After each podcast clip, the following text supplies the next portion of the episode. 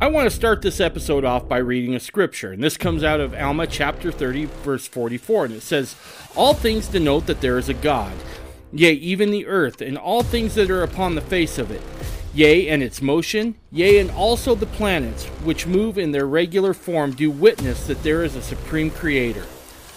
So, does the earth really testify that there is a God? Well, on this episode, you're about to see that indeed that is the case. I have Russ Barlow back on the podcast to talk about his new book, Water Another Testament of Christ. Russ shows in the book and this conversation that this basic element contains the mysteries of creation, spiritual lessons, and even water's prophetic role in the celestial world. Stick around to have your mind blown and your testimony strengthened on this episode of the Mormon Renegade Podcast.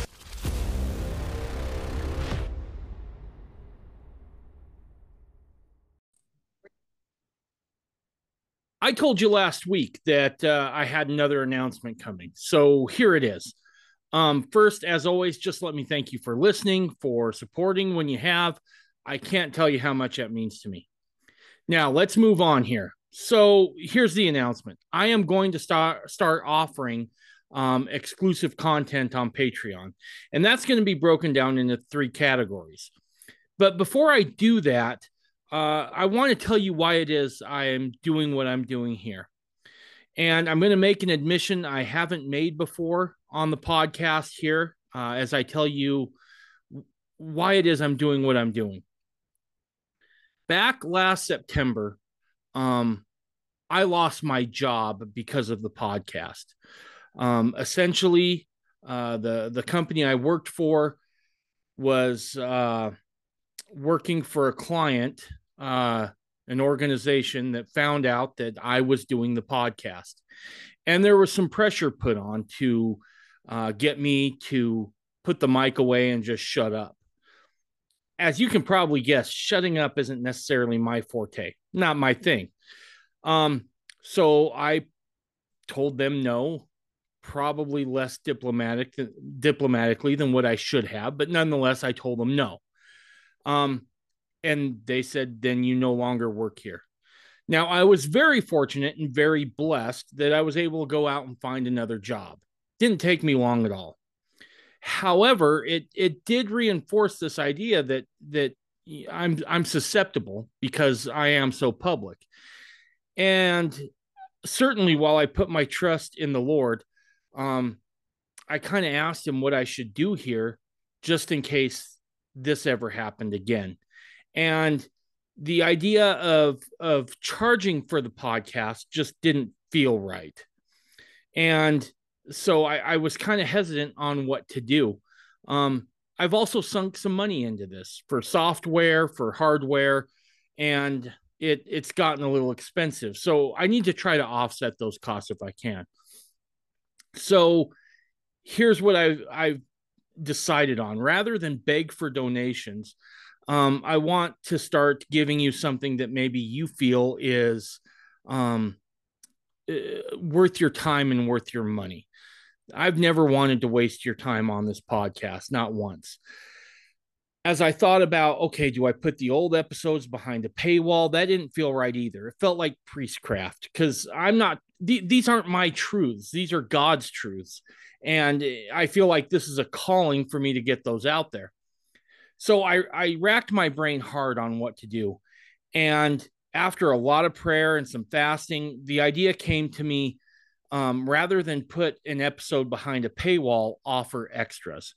And that's what these three packages are going to do on Patreon is, is they are going to um, give you an opportunity to purchase extras. Now, I want to start by saying this the podcast itself will always be free. I can't charge for that whatsoever. I wouldn't feel right about it, and it just doesn't sit well with me. So you'll always be able to go to Spotify or Apple or wherever you're getting your podcasts and download it there. And that's always going to have commercials and ads and those sorts of things. So let me break down the three um, uh, packages, if you will, that you can purchase on Patreon that will help me hopefully generate some income. Now, package one I've titled Slightly Rowdy. And on that, you're just going to get uh, ad free audio, and that's $3 a month. Now, package number two, I've titled Stirring It Up. And on that package, you're going to get um, ad free audio, ad free video, and transcripts. And transcripts is, are something that I've been asked for a lot. So that you can have all that for $6. The third and final package is um, the full Renegade package. And on that, you're going to get ad free video, ad free audio, the transcripts, and then two additional items. And I want to break those down here real quick. The first additional item is a private community through Discord. This will allow you, the listener, to get on and talk about some of these things with other Mormons uh, of many different stripes. If you're an LDS person and you have questions, but you you know it's not like you can go to your bishop and say, "Hey, you want to break down blood atonement for me, or plural marriage, or um, Adam God?" You can get on there, and, and there's going to be people on there that will help answer those questions for you. The nice thing about this is, is it's not like a Facebook group where you're going to have um, the potential of having someone from the strengthening church members committee there to take your information down and haul you into the bishop's office or or maybe you're already a fundamentalist but it's just a question you don't feel comfortable asking uh, anybody else and you can do that anonymously obviously on this um, on this community uh, chat room so to speak now the final um, extra you get in that full renegade package is there's going to be an additional show that I'm doing with Benjamin Winfield uh, called More Fun News. And we've already recorded a couple of episodes, and it's a great time. And what we do is Ben and I get on there and we pick out three or four news stories a week for that week that we thought were important or interesting or maybe even a little funny. And we break it down from a very Mormon point of view. Now that last package, the the full Renegade package, that's yours for twelve dollars. Now, if you can afford to do this, that's great. If you can afford to buy any of those packages, that will help. If not, I completely understand, and please don't feel like you gotta stop listening. Like I said, I'm always going to have those podcasts available for you with ads for free on Spotify, on Apple, wherever you get your podcasts. So that's it. That's that was the next big announcement. One last thing I want to mention is that uh, in the coming weeks, you'll see a new website up. And that new website will have um, an ability for you to be able to search episodes by topic, uh, by guest, whatever it is. You're going to have some options there that that you can really dig into the website and and extract useful information as, as quickly as possible. To sign up for the Patreon, I put the link to the Patreon in this episode's show notes. Go there, click on it if you can afford it. God bless you. Um, I, as always, I appreciate all the support. I appreciate your listenership, and I look forward to continue to bring you uh, excellent guests on interesting topics. Thanks.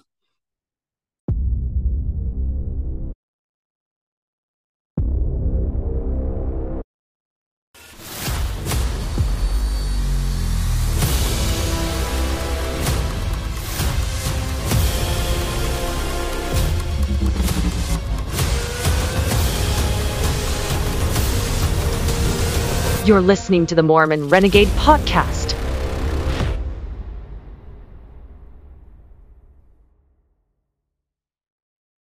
Russ, welcome back, man. Dave, how are you? I'm good, dude. I got to tell you, it was so good to see you at the Book of Mormon Evidence Conference. We do this, you know, over Zoom like this, and and don't get me wrong, we definitely get to know each other, but there's something about just meeting a guy face to face, and it was just really good seeing you there. I love being face to face. That's my favorite because you can read the people and you know it's just it's so much better to actually feel the spirit and and cross palms, isn't it? It is. It is. Well, and and yeah, there is something about reading a person. And if you read me, you could tell that I'm really big into pizza. I mean, my my girth really tells that story. So that right. Yeah. I've got a girth similar to yours, except yep. I don't eat a ton of pizza, but I still there it is. It is. I don't don't do soda, don't do sugar, don't do any of that. Dude, there's something that happened when I turned about 40. I'm 45 now. I turned about 40 and like before 40, I could go to the gym and lose five, 10 pounds without much of an issue, right? jump on the, jump on the treadmill or the stairmaster, lift some weights, and it'd just fall off. Now, it's like once it makes it home, he's like, that fat is there to stay. You're going to have to work extra hard, and things hurt like never before. And yeah, yeah, getting old's not for the for the faint of heart. It takes a certain amount of bravery, I think. Yeah, I agree. So, dude, when when I was at the Book of Mormon Evidence Conference, um, there was a book there that you had just wrote, and at first, when I looked at the title, I was like, "Well, that's kind of different, right?" Like I, I couldn't see the tie-in, but the what's the title of the book again? Uh, the, the title of the book is "Water: Another Testament of Christ." And yeah, so and, people and thought, like, you know, "How is yeah, water?" Yeah, as I I looked at that, I was like, "Well, I I suppose all things testify of Christ, but what's what's special about water?" So I got to tell you, I'm you know I'm I've been working with lots of books, lots of people, a lot of things that I've been working on. You know, working with the Universal Model and with the Joseph Smith Foundation on some of their books and our own workbook. So I had five books on my plate last November and I was feeling pretty overwhelmed, and I didn't know which of these books I needed to get done to be ready for the expo. And so I made it a matter of prayer and went to the Lord, and his answer was none of those. so uh, even though all of the other five books actually have a decent amount of work on them, one of them is called The Three Biggest Lies. It's also a same size book. One of them is Apostasy in America and the Church. And then there were some guidebooks that were for homeschool. So they were pretty cool books, a lot of stuff happening. But the Lord said, Nope, none of those. I want you to write a book on water. And I had the same expression that you did when you saw water like, why? What what could possibly be important enough about water that I should write a book on water? And this was right at the end, very last week in, in November. What amazed me though is how the entire thing flowed out so quickly that I was able to write the book, get it set in InDesign, and get it off to the printer in about three and a half months. Wow. And, and that's with my audience was to be people like men who don't like to read a lot and women too, but you know, we get busy. We don't like to read. The universal model book that I was a part of is 800 pages. And most people love it, think it's great, but haven't read the whole thing. It's too big. Right. So my goal was to have a pocket size book that was about 200 pages, but it had to have lots of colored pictures because guys read pictures. That's what we do. Mm-hmm. We flip the book, we read the pictures, right? Right. And we also have to have footnotes because we don't trust anybody. We don't want my opinion. I want, I want to know what the truth is. Where's your source? So that was my goal write it to guys, lots of pictures, footnote it. So it's not my opinion. It's just here's some information and then see what you make of it. So that's, that's the premise of how I like to to do that stuff. That must have been somewhat daunting to to just get started on that, right? At first, because you're like, how do I approach this? I mean, how how do I how do I I show that water and I know how you felt. I mean, I I can say that for certain. Sometimes the Lord asks you to do certain things and you're like, dude, what what are you talking about? Right? Or at least I do because you know, this podcast is a good example. I have no idea. Didn't have any idea how to do it. So, yeah, it was it was one of those things where when when you first get going, I mean, it's it can be a bit daunting. Well, share screen. I'm going to show you kind of how that happened. Okay. So the first thing I did is I actually started just kind of going through and writing out what um, if I was going to tell a story about water and creation and that, what would it look like? And that's what I put out there first. As and I just started in the beginning. That's this that's where the gospel starts. That's where we're supposed to start the gospels in the beginning. And then I went through and talked about the science of water in the universe. Okay, how did water affect Eden? And then I just kind of carried that through. And today we'll go through those. It takes us all the way from the very beginning, all the way to the end when the temple is going to be built in New Jerusalem and what it represents. I see. Okay. I see where you're going here. All right. So let's start. Let's go ahead and just jump in. Well, the first thing that I like to talk about is Joseph Smith's translation. And that's actually, even though it's a little bit of a side note, I uh, recently had an opportunity. I worked with a restoration church in Kansas City and reprinted the inspired version of the Bible. This is a leather deluxe edition that you can get. We, we have it available on our website also at trueseekersfoundation.com. But this is an actual reprint of the 1867 version of Joseph Smith's translation of the Bible. Most people don't realize that just two months after the Book of Mormon was published in April 30, April of 1830, Joseph receives a revelation to translate the Bible in June of 1830. And that translation process begins, of course, in the beginning with Genesis. Now, mainstream LDS church has that, has the first few chapters in the book of Moses in the Pearl of Great Price, but they don't have the whole of that creation or the uh, entire Genesis. We'll talk a little bit more about what that means a little later on. But here we start about where King James Bible. So this is this is a quick read. You don't, and I don't dive into a lot of history, but I do footnote it. So I tell the story about how the 1867 Bible came to be and why it's important. And I also talk can, about.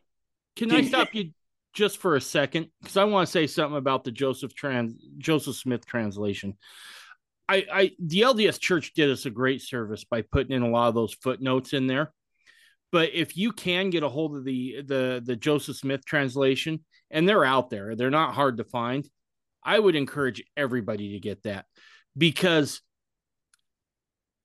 we we definitely get a sense of just how amazing Joseph Smith was and his his ability to be in tune with the Book of Mormon.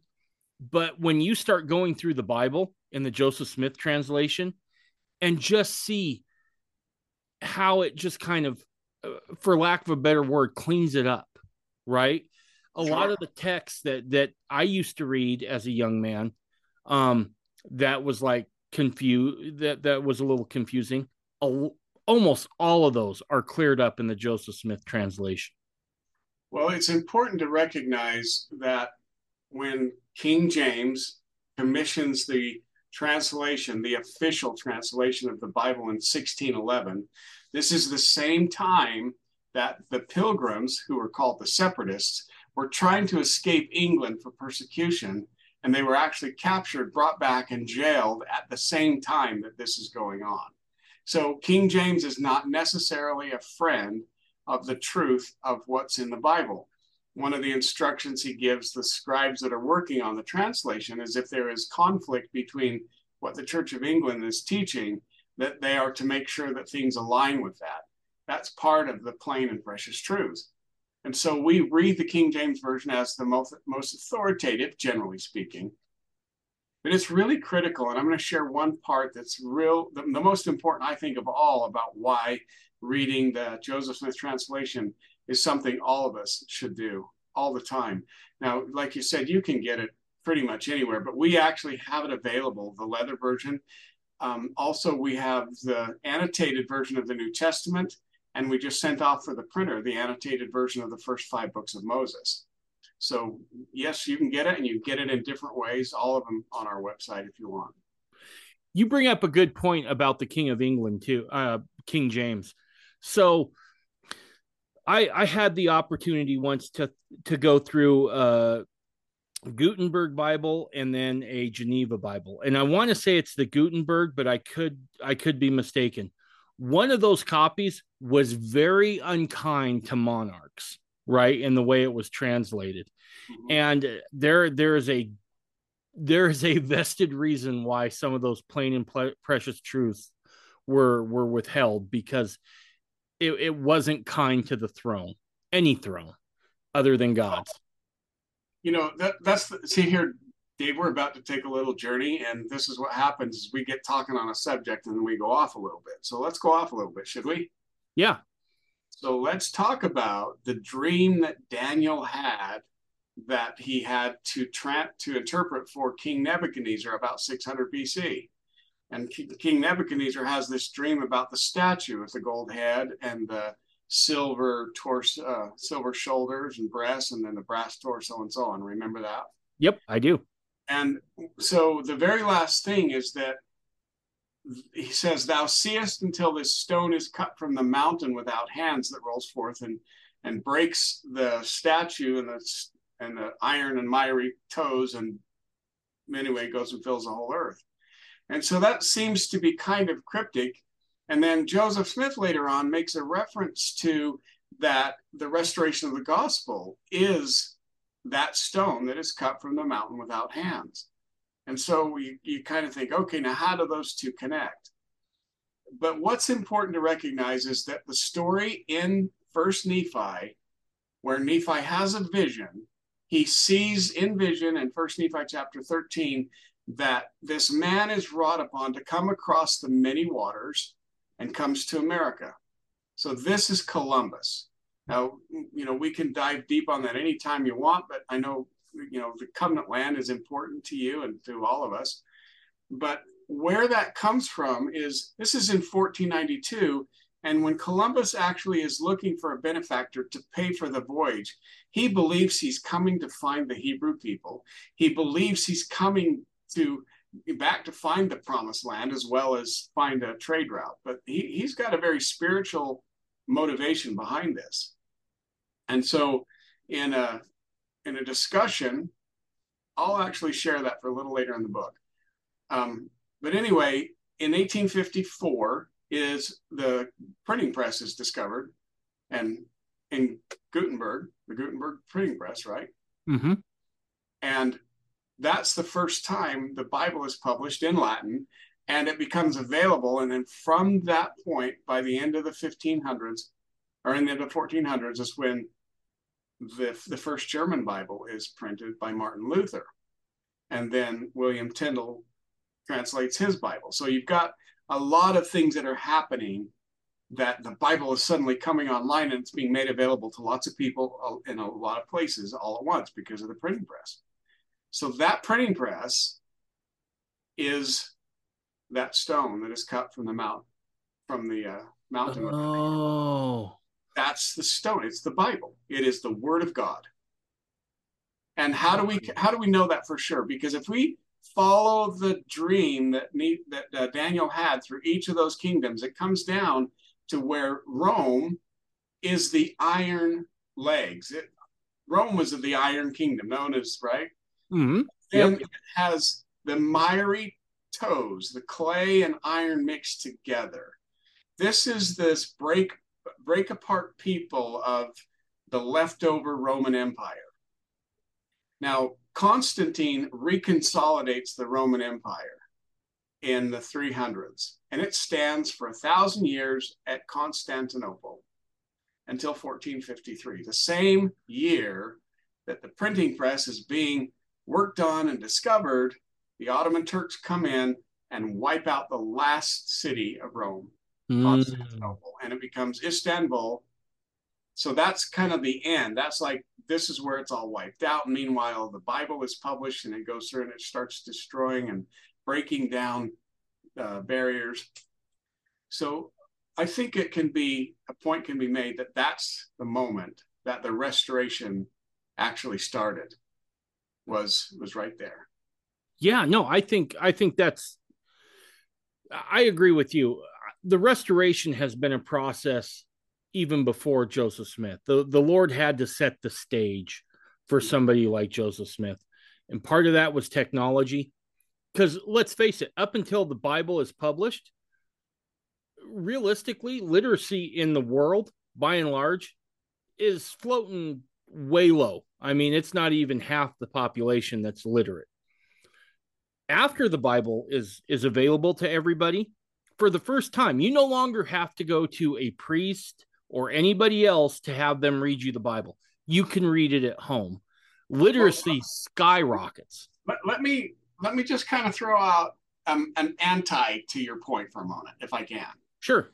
Because I'm not so sure that literacy was as big of an obstacle as it was literacy of the Latin Bible. So okay. the Bible was only allowed to be in Latin, but the common people had a language. And here's another thing that you can always look for is that right before the Lord does something small, by small and simple means, things are brought about, right? You've heard that. Mm-hmm. The small and simple things is the printing press in 18 in uh, 1453 when this is all going on. But the bigger picture is the Renaissance has started. Now, the Renaissance we hail and we go to these Renaissance days to talk about, you know, knights and and queens and princesses and all that kind of stuff. But in reality, the Renaissance was kind of the antithesis of the Restoration. And what I mean by that is that this is when uh, Shakespeare comes on and he basically sexualizes the entire language. Yes, he has a massive uh, vocabulary, and yes, he does all these things, but what he does is he turns the English language and he sort of hypersexualizes the language in his plays and in his things. And he turns it kind of into Nickelodeon Cartoon Network Saturday morning slapstick, right? So he brings he he brings this language down. He takes this this define or this refined language that's been a part of what you learned and he brings it way down here. So now, even though people are literate, they're mocking and they're they're doing all this stuff. And the other thing is we herald Michelangelo. He's also a Renaissance painter and he does all this stuff. But if you look at the Sistine Chapel, you see pictures of men engaging in sexualized kind mm-hmm. of poses, kissing men and hugging naked. And you see some of the statues that are heralding the the genitalia of like King of David, you know, and right. Even though the Renaissance is a place, it's like this blossoming of art. It is a sexualization and it is demeaning and it's taking down the refinement. It's tearing it down. And people didn't even realize that. And meanwhile, this little teeny blossom of the Reformation begins. And the same thing happens over and over. You can see that same pattern. So I don't think it was just illiteracy. I think it was a tearing down of the refinement. Sure. No, I agree with you. I could see that. Absolutely. I, I let's let's, uh, let's jump into the water book for a minute. Yeah. I want to make a point here about the creation story in Genesis in King James. If you read chapter one, verse one, you can't read it right here, right? It's right it's hard. That's an old version. It's the 1611 version that was first published. Okay, and it says, um, it's talking about the creation. It says, "In the beginning, God created the heaven and the earth, and the earth was without form and void, and the Spirit of God moved upon the face of the waters. So that's the first verse, right? Right. When Joseph translates the Bible, the first thing that happens, he has this magnificent vision. That's Moses chapter one, but in the inspired version, it's called a vision of, of uh, Joseph the seer. And this magnificent vision identifies what the work of God is. It ad- identifies what Satan's role is, what man's role is, and what God's role is. It's absolutely magnificent. But then he says this at the very end. He says, I'm going to tell you about the creation, and when I do, I want you to write it. And then when he goes to the translation, this is Moses he's speaking to. The Creator says, I'm going to tell you write the words which I write. So he's giving firsthand instruction to Moses. I want you to write this down, right? Okay. Yep. Which is something we don't get in the in the King James. Correct. And if you don't read the inspired version, then you don't get this. But what it does is it changes the story that says, In the beginning, I created the heaven and the earth. Mm. So this is my story. I'm going to tell you the story, Moses, and I want you to write it down. Wow. Yeah. And that's that's what we talk about in the first book here is, is all about that. What that exactly means is that this is my story, and I'm going to tell you about my story. And and I, I know I'm scrolling back and forth here, but you can see what we're speaking of here is this this whole wonderful story about what God says. First of all, we know God lives in heaven. Right. Right. But he says he creates the heaven and the earth. Do we think that he creates the place where he is? No, of course not. So what we do know is that the word heaven means two different things. It's a place where God lives. It's also the first of God's creations. Now he uses the word earth. He says he on the second day he he creates the earth. I created in the beginning, I created the heaven and the earth, right? Right. And he says, and the earth was without, without form and void. Well, then later on the second day of creation, he says, gather the waters together, cause the dry land to appear. And then he says, we're going to call that earth. So here we use the word earth in two different contexts. It's the same word though. Okay. Yeah. No, I I see where you're going. Yeah. That Now- that is. You know, and I want to go back to to water. When when the Lord says when the earth was first formed and it was void and without form or without shape, I can't remember how it was phrased. What else could it be other than water, Russ? What other what other um Well, he actually says- Water. He says, in the beginning, I created the heaven and the earth. And the earth was without form and void.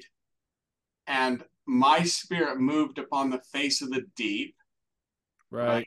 And he says, and I moved on the face of the waters. So he actually is the one that calls it water. Right. No, There's that's a good point. about Yeah. But what he's describing, this is in scientific language. He's actually describing a, a liquid. And we talk about that a couple of pages down here. We talk about what a difference between solid and liquid and a gas is. Okay, a solid has defined form and definite space. Now, this is one of the discussions like flat earth comes up every so often, right? and this is in on page 17 i actually have a little discussion about this if the earth was without form then it could not have been a flat disk Right. Because that would that would not legitimize the language. It would say there is a form but he said it was without form. So that means there is no form.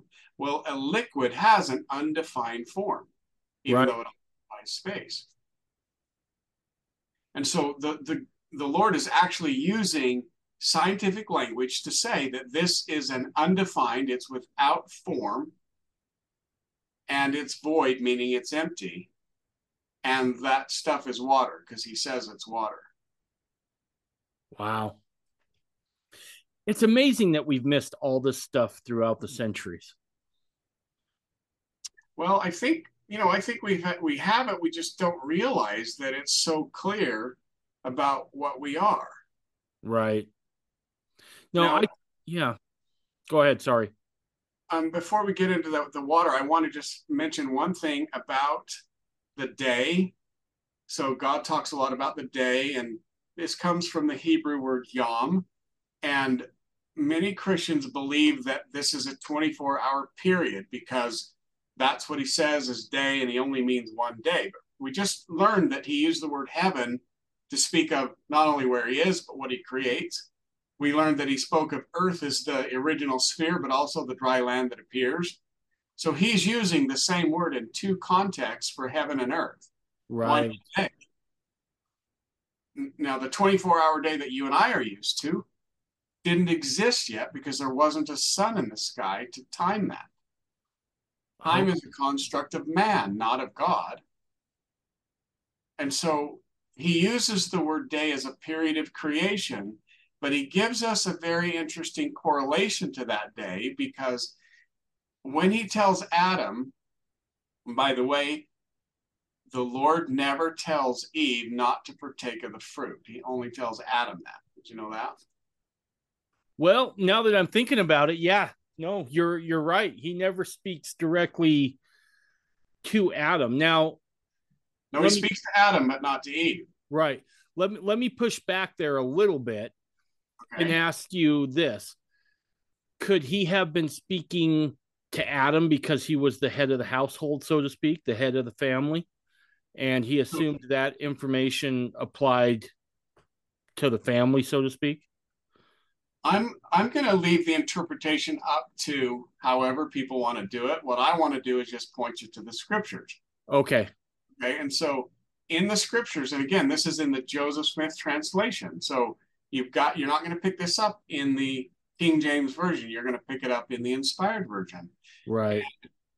what happens is that Adam is actually all these creations. He says all things have been created spiritually before they were created naturally upon the earth. Mm-hmm. So you're going through this creation period of all these things. And then the physical creation happens in Genesis chapter 2. And when that happens, he says to Adam, this is where all the animals come, they're all named. So the first thing he does is he teaches Adam how to be an agriculturist. You're going to plant the garden, you're going to learn how to take care of all the garden. By the way, there's trees here, and you can have all of this fruit. That one tree you cannot partake of in the day. This is where we come back to that word day. If in the day that you take of that fruit, you will die. So mm. now we have a day that we can look at a construct of what the beginning and ending of a day is. And Adam lives 980 years and then he dies. So 980 years is pretty close to a thousand. Right. Peter in the New Testament in uh, Second Peter chapter three, Peter explains that one day is with the Lord as a thousand years. Okay, so we have two testimonies here. We have Peter's in the New Testament, and then we have the life of Adam in the Old Testament that he lives for one 980 year period and dies. That's a thousand years, right? Right. No, okay. I see that correlation now. Now, now, why I want you to, to understand this is that when Adam comes to earth, Eve is not there. He is actually being trained in the garden. He's given the commandment. He's then the animals are there. He names all of the animals, and then he discovers there is not a helpmeet for him. Right. So she's not even on the earth when Adam receives the command not to eat of this, the fruit of this tree. she's not even there yet. So it's not a matter of, of maybe he was talking to one versus the other. It's just simply she's not there. Right. Then when she comes, Adam is the one that communicates to her the commandments that God gave them. If you, if you recognize that, you can understand why Adam actually got in so much trouble.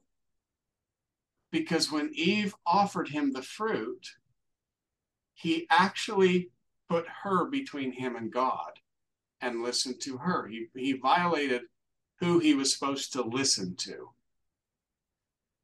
And that's what that that was a pretty serious consequence of that of that right. breach. Right, but it was one that had to happen though. Well, sure, there are lots of things that had to happen. You know, we could say that about much of the stuff that goes on on the earth, and that's okay. But it doesn't mean that I think, see, in the modern world, we've got this idea that Eve had knowledge or had some idea. But if she had any knowledge whatsoever, any permission, any suggestion, then they didn't sin. They followed a whim, they, they followed an inspiration or a whisper of the Holy Ghost. That didn't happen. It had to be on their own, they made a sin. Or they wouldn't really have sinned. They could point back to the Creator and say, Well, you kind of told me we needed to do this. It had to happen. But it had to happen on those terms, or otherwise there would be no reason for the atonement. That's the, you know, to, that's something people have to ponder. But it's in the scripture, so you don't have to take Russ Barlow's word for it. Seriously, go read the inspired version of Genesis 1 and 2 and understand those things together, put those in okay. that context. All right. No, that's good stuff. So, and all of this is this whole discussion about time and day and earth, and all of that is in that first few pages of the water book in the chapter in the beginning. Gotcha. And then here we are, we're on page 16. We're still talking about the second verse in Genesis that the earth is without form and void. And that's where we started talking about solid, liquid, and gas, right? Right. And and so that it, it's a it's a simple read. It's not scientific. You can anybody that has no scientific background will understand this. I didn't write this for for um, you know PhDs or college kids at all. This is just for average people, you and me. You know, how would it be understandable so we could read it fast and easy? And if you want to go deeper, there's plenty of options. I give you lots of footnotes. You wrote it so I could read it and still pay attention to my fantasy football team. That's what you did.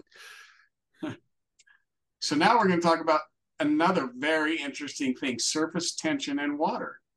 When water by itself, it pulls itself in and forms a, it's like it just pulls, everything pulls together and it forms a sphere. Mm-hmm. Whether you're in gravity or even out of gravity, it still forms a sphere. So I've got that picture in the book that's on page 18. These are drops on a leaf. So drops, if you can see a drop that drops out of your yeah faucet, it always forms a sphere. Right. That's a testimony of what the why are all the moons and earth and the stars and why is everything a sphere? I see. Yeah. Because, I could it's a pattern. Absolutely a pattern. Yeah. Gotcha. Now we also um, then I get into a little bit of about what the internal forces happen inside a sphere and why there's heat, and there's a little discussion about diffusion, about how water kind of diffuses. Water is an amazing, amazing substance. It is the most amazing. It is truly a testimony of Christ in ways that, well, when we get through, I think you're going to be generally blown away. Okay. So the next, very next thing, if you take a liquid that is void or empty which means if you take water and deionize it, you take all the impurities out, it gets pure, and you put some transducers on the side of a flask filled with this purified water. That's you know the the water that's without form and void or empty, and you beam sound into that, it will produce light.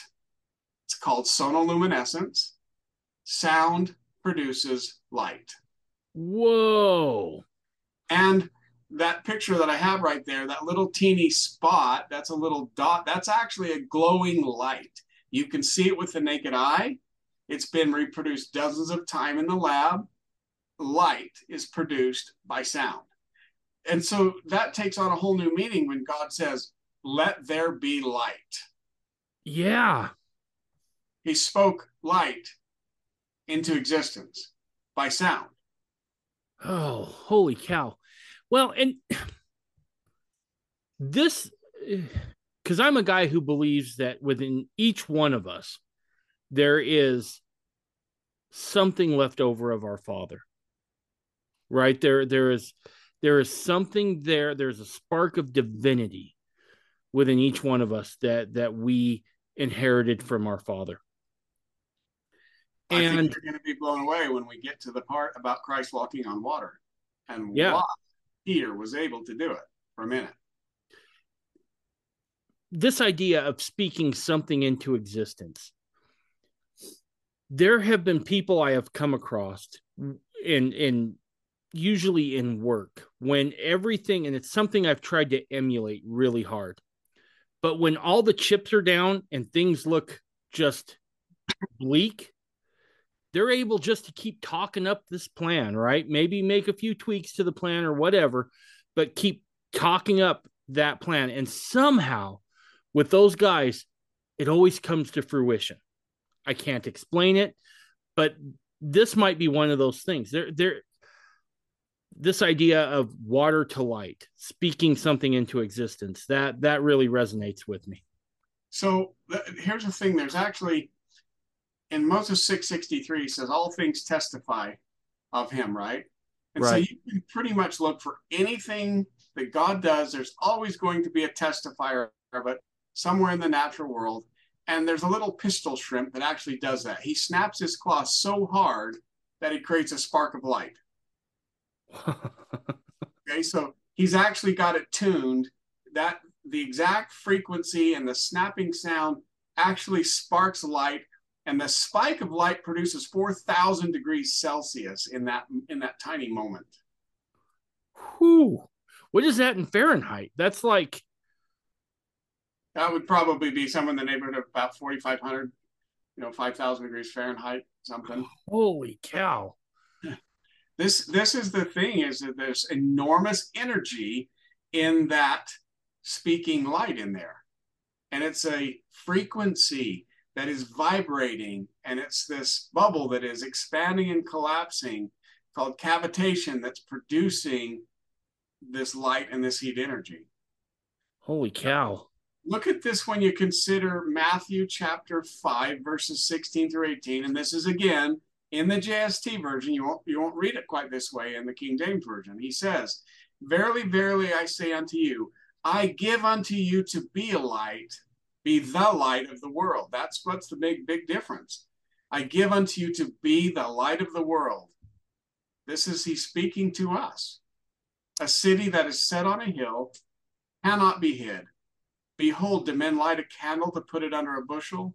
Nay, but on a candlestick, and it giveth light to all that are in the house. Therefore, let your light so shine before this world that they may see your good works and glorify your Father who's in heaven. So this this kind of concept of what light is and speaking light into existence. What does that mean when it says, I give unto you to be a light? Speak truth and light into existence. Ooh. And see that that all of a sudden really puts all of us on the hook in in, in a very profound way, right? In how we talk to other people and how we talk about other people. Yeah, wow. I Joseph mean, Joseph Smith said that we will be accountable for every idle word we speak. And I'm going to show you a little later as we go through the book how important it is to pay attention to the word. Because in the beginning, the word was with God and the word was God, right? Right. So the word is incredibly powerful. Speaking truth and speaking the word. We truly need to control our tongues. Yeah, I'm just I, I'm kind of without words when I start thinking about all the uh the the the total ramifications of that little bit of knowledge, right? I'm thinking about how far it stretches in terms of again just how we communicate with other people around us. Right. And the effects it has. Uh, that's you know it's a bit of divinity that was left to us that the savior expounded upon in that in, in matthew there. For sure. But with that and with that knowledge there comes a certain sense of responsibility. Now we have to be very cognizant, I think, of what we say and and especially how we talk to our brothers and sisters. Yep. So moving on, the next section we talk about lightsabers, lasers, and masers. Everybody loves lightsabers, right? Dude, I'm going to be honest with you. I was just at Disneyland this last week, and uh, I may have spent a little bit more than I should have. Me and my oldest, me, me and one of my my middle boy, we went in and we made a couple of lightsabers. I totally geeked out. I'm not gonna lie. There's That's pictures awesome. on Facebook, but yeah, no, we uh, yes, as dudes, we all like them. We can say we I'll, don't. I'll have to check it out. I've actually never been to Disneyland, and so um, I I know other people. I have a couple of kids that went, but I've I've not. Disneyland is not the place that we wanted to go, and so we just we don't go there. But I get lightsabers. Lightsabers are pretty cool. I think it would be fun to have one, and I yep. love lasers. So this is a discussion about how the laser was invented and what its purpose was. And why does that have to do with water? Because when the laser was first invented, it was actually called a maser, which is just a, a way of energizing particles. And this is before the space program existed. It's after World War II and uh, 1953, 1954 when this is invented. And what they did is they used this to look out into space and detect these hydrogen masers or emitters of energy. And what this this technology did is it allowed them to see that there is these out in the out in space they just they discovered that these water masers are actually emitting energy and the story is about how in the fall of 1968, these amplifiers were all set up, and they noticed that there's so much water coming from the Orion star cloud. They published an article that said it must be raining in Orion. Now, the Orion star cloud is where the baby stars are being born, and that's Right. and so this whole discussion about how that all happened is a beautiful story about how the testimony of water in space is about to be unfolded to us scientifically, and most of it is still not understood. It's it's truly magnificent when you see it, and you gotta you just think, man, how could we possibly have missed this? And that actually leads to the next chapter. Chapter two is water everywhere in space. That's a lot what we talk about in the universal model, but in this book, I just talk about what these little the solar spectrum means and how they actually detected water on the sun. So this is the science behind how we know there's actually water on the sun. This is the wall, the, the poly, the, the, molecule, the water molecule. We're not talking about just in some crystalline. This is actual water, H2O, on the sun. That I'm still trying to write. We've talked about this before, but I'm still trying to wrap my head around it. Like, how does that water not evaporate with that kind of heat? I mean, it still boggles my mind. So we we do we kind of just take a little quick tour around the solar system about the the moons and Mars and the evidence of Hydro Valley on Mars and you know what we know about that now all the different planets moons like this right here is a hydro fountain water exploding from Saturn's sun I'm sorry Saturn's moon Enceladus now I don't want to spend a lot of time on this because that's the science I kind of want to jump right into what the scriptures say. This is about, it's a testimony of Jesus Christ. So, yeah, there's science there, but the science is just helping us understand that what's going to happen. Now, in 1843, Joseph Smith said the following about the events that surround the return of Jesus Christ. Okay. So he made this prophecy, and he says, Judah must return, Jerusalem must be rebuilt, the temple and water come out from under the temple. The waters of the Dead Sea be healed, and it will take some time to rebuild this, the walls of the city and the temple. And the son of before the Son of Man will make his appearance, there will be wars and rumors of wars. But he says, the people, he says, what will the world do? They will say, oh, it's a planet or a comet. Mm-hmm. So when the world is going to think that this is a comet or a planet that's coming, when all of these things happen. So the world's going to see that. He said that. The world will say it's a planet or a comet. And then we talk about, like, for example, in 1910, there was a comet that appeared so bright that you could see it in the day, in the daytime sky. Wow. And anyway, so we just kind of relate that to what the prophet Joseph said. And then I want to get back into the scriptures part of water in the Garden of Eden. Okay. Okay. I'm moving a little bit quick. If you want, of course, the story's in the book. Yeah, well, we don't want to we don't want to spoil the book, Russ. Right. But we want to talk about in the Garden of Eden, the Creator watered everything without rain. He caused a mist from the earth to water the whole face of the ground. So that means we need to understand what produces the mist. It's got to either be heat that causes it to evaporate or vaporize, or it's got to be just pushed out, aerosoled in some way. And so we have a discussion about that, but then we lead into how does water itself water trees that are 300 feet tall. Now, the tallest trees in the world today are the giant sequoias. They're about 300 feet, but in the Garden of Eden, they were bigger. And we know that because the fossils that existed in the flood show that trees were considerably bigger Wow. before the flood. So what's considerably? Um, at least three to four times bigger in diameter than the biggest trees we've seen. There's petrified trees. I've seen petrified logs that are 60 feet. Oh, Okay. So so there there were big trees, big leaves. Everything was big before the flood. Things are smaller now than they were. right. Animals, trees, even the people were considerably bigger. The the Jaredites, for example, Right. right after the flood, they were much bigger people than we are today. So this is there's a discussion about how the trees have this microscopic xylem, which actually causes the water to climb all the way to the top of that tree. In other words, water is doing the work.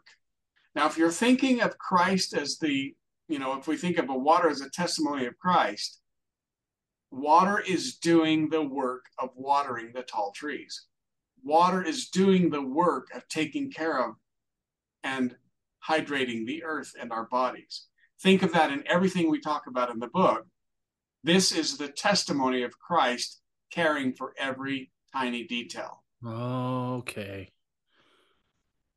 So so yeah, when when Christ says something to the effect of, you know, don't don't worry about tomorrow. I I got tomorrow. Worry about today, what you'll do today. That that kind of carries over to that. Yes. And I, the water is a testimony of that. And so I'm I'm kind of moving again. You know, the, the details can, can come out. We're going to cover some cool stuff, and I don't want to miss that. But the water in paradisical Eden was not limited to the mist that went up in the earth, okay? Because in Genesis chapter 2, it says, I, the Lord God, caused a river to go out of Eden to water the garden, and from thence it was parted and became into four heads. So the origin or the source of the water on earth as a river is the Garden of Eden. Okay. Yeah. That's the source. That's the yep. We're not high up on a mountain.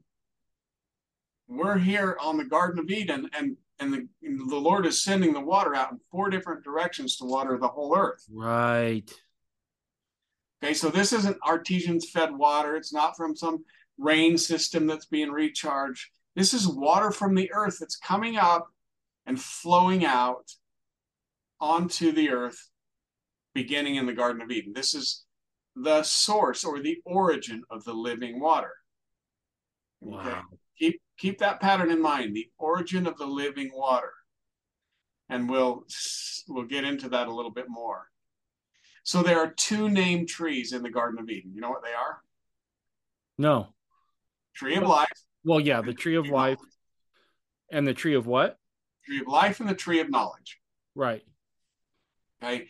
Adam was commanded not to eat of the fruit of the tree of knowledge.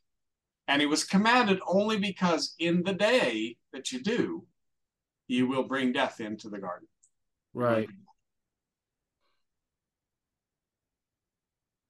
Okay, so in the um, the prophet Ezekiel actually saw the healing properties of the water that came out of the temple that's going to be built in the garden where the Garden of Eden is in the latter days this healing properties of the waters is wherever it goes it heals the land and it transforms the desert and causes life within to flourish. Okay so this water is really powerful stuff. And it says this is in ezekiel it says wheresoever the rivers come shall live and there shall be very great multitude of fish because these waters shall come there and everything they touch will be healed. Everything that this water that's going to come out of the temple and built in new jerusalem is going to have this healing power. Revelations 21 says that I am Alpha and Omega, the beginning and the end. I will give unto him that is athirst of the fountain of the water of life freely. Hmm. Okay, so this is Revelations at the very end, promising the water that is first. We've got the two things tying water together. Right. And that brings us to why it's important because the temple lot that Joseph dedicated is where the temple is going to be built and where the water is going to issue out. And Back at, at the source. The, the temple lot is actually sitting atop some beautiful, pristine, clear water that's going to come out of the ground somewhere that is. Now, we have the temple lot identified there but it actually could be within 250 feet of somewhere. We don't know exactly where. When they found the stone, it wasn't where it was originally laid, but it was within 250 feet. Gotcha. Holy cow. so now now my mind is buzzing, right? Now I'm thinking of Moses striking the rock and the water issuing forth. I am, you know, Jesus teaches by the well, you know, the the Samaritan woman um, yeah, I just every one of those every single one of those are in this book in the order that they need to appear. And I'm going to show it to you here in a minute. Okay. So we're going to go to the next step here, and that is that they they take of the tree of life, they're cast out, and God gives them something interesting. He says, By the sweat of your face, you are going to earn your bread, right? Right. So you've been cast out by the sweat of your face. But what does that actually mean? Well, Christ never calls himself the water, but he says, I'm the source of the water. We're going to come up to that in a minute. But he also says to you, You are the salt of the earth. Salt is a mark of life. Okay. I'm, I'm working on the next book. The sequel to this is Salt. Okay, because this is a testimony of Christ. Salt is a testimony and story of life on earth. So if you think of this as in your body, first of all, what is sweat? Sweat is a combination of two things salt and water. Salt and water. And what are those two things? Water is the Holy Ghost from Christ, which we'll learn here in a minute, and salt is man. So living by the sweat of your face is really combining man and the Holy Ghost. Okay. So it's not just merely that you're sweating, it is an allegory or a parable of living by the Holy Ghost as a mortal man. Okay. All right.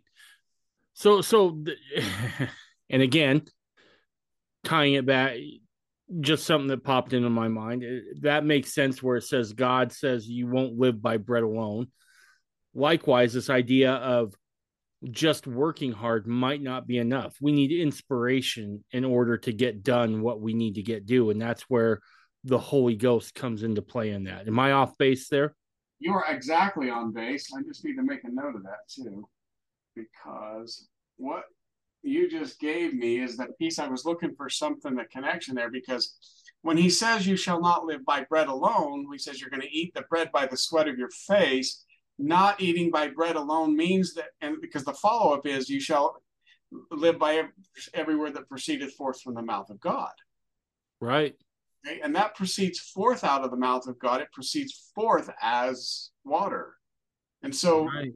you know, doing that is saying you cannot just live by work, like you said. You got to have both of them together. Right. Now, there's a science behind how salt is made in your body. When you eat food, it goes into your stomach. Critters in there, enzymes are living, and they convert that by producing hydrochloric acid. They convert it into a chyme, and, and what that does begins the dissolving process. But they make hydrochloric acid. And if you were to urinate hydrochloric acid, that would be pretty painful. Well, just outside the stomach is this duodenum and the pancreas, and the pancreas produces sodium hydroxide. And sodium hydroxide is, I won't get into the, the chemical, but when you mix them together, it's like pouring baking soda on your battery. okay. And what comes out of it is salt, water, and CO2. Your okay. body is making all of the salt water that it needs. It makes the salt water. It doesn't take the salt in and makes its own. Wow. Now here's something even cooler. This, the body's cooling system actually is produced when the hypothalamus, that's a small gland in the interior part of your brain, it's like the most protected thing inside your brain. And the hypothalamus sends the body to the signal to sweat but guess what else it does? That's the same place that brings pleasure to our to us. So the same thing that causes your body to sweat is the pleasure reward center in your brain. Oh, that's fascinating. And the the the okay, so I'm I'm thinking here mainly just about the the physical aspects of it. this is probably a real good reason why they they encourage exercise and that sort of thing and even decreasing depression right? Because if if the same mechanism is triggered for that reward um system so to speak as it is to induce the body's cooling system, that would make perfect sense on why people who tend to be more active have less depression or tend to be happier, more productive because you're triggering the same the same mechanism. Exactly. Work is a powerful tool in improving your mood. Yep.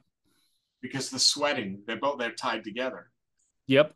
So if you, I, all I want you to do is con- see this consistent pattern of how water is actually testifying of Christ. How every little step is saying, "This is my plan." And by the way, I've been teaching you everything I teach you about parables and allegory, but I'm doing it in your bodies too. I'm doing it right. with everything. Every lesson I'm teaching you is about the same thing. Now, here's another fun thing about saliva saliva is quite literally living water.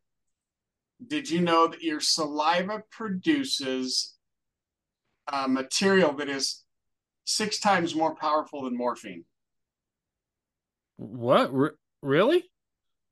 Yep. It's a because the saliva contains a powerful neutrophil. It's a type of white blood cell that works with the body's immune system. Okay. Okay. And this particular, this orphan, it's it's opiorphin. Opiorphin. You've heard the opiates, right? Yep. Yep. This is a natural thing in your body. It has a pain killing effect. It is greater than morphine. uh, what? Okay. Six, six, times more powerful than morphine. Well, then, then, uh, okay. So now I'm trying to wrap my head around why is it then that we still require painkillers if that's the case? Well, you know, there's there's a use for them, but here's the thing: as we've been taught, you know, we've, we've this is the modern world and how we've kind of been hands off. The mother's saliva is the most effective immune builder for a new baby. Really? Why do you think when cows give birth, they lick the calf and they eat, you know, and they and they just they constantly clean it because the mother's saliva on the cow is the example. I'm not saying that women should start licking their babies and you know eating their stuff. Right. But the point is here is that the mothers and fathers too. It's it's you're creating a microbe. This baby is born without a microcosm of microbes inside their body, and, and mom is going to plant them. And so when the parent cleans the baby's pacifier by sucking it, that she's doing two things. One is she's cleaning it, and everything that was on that pacifier is now going into her system, where within seconds, the body begins to make all the white blood cells to fight off anything that was on it. And then at the same time, she's neutralized and cleansed that pacifier to give to the baby with her stuff that's been planting the bacteria so the baby can build an immune system like hers. Right. Well, now I'm starting to wonder about echoes in in time, right? Where did this idea of a mother kissing the wound of her child come from that brought so much comfort? Because it actually is planned. Right. When she kisses that, when she licks it, when she puts her spit on the, you know, the kid gets his scratch and she puts spit on it, she's actually treating it properly with a with a the perfect painkiller and also a, a, thing that's preserving it. It's killing the microbes. It's it's the wow. perfect stuff. It's nuts, right? It's like it's water that God created. Yeah through our bodies. I'm not gonna lie, I still never enjoyed as a kid that thing your mom would do where she'd like lick her thumb and then wipe your face off before you went somewhere. That still just irritated the the crap right out of me. But, yeah, but by then you were probably 10. Yeah, I was. Yeah. I was like, stop, just knock it off. Right. So, so then we introduce living water. This is where Jesus Christ speaks of living water. It's the first time he speaks of this is when he's at the Samaritan well or I mean, at the Jacob's well with the Samaritan woman. Right. He's on his way to Galilee, and then he teaches her, Whosoever drinketh of the water that I shall give him shall never thirst. See, he never says, I'm the living water. What he says is that whoso drink of the water that I give him, I'm the mm. source of the living water. He later says the living water is actually the Holy Ghost. And we explain that where it shows that in there. Jesus was referring to the Holy Spirit. He explains, he says, quote, He that believeth on me, as the scripture has said, out of his belly shall flow rivers of living water. Gotcha. And this he spoke of the Spirit, which they that believed on him should receive, for the Holy Ghost was promised them unto them who believe. Okay. So the Holy Ghost is the living water. Right.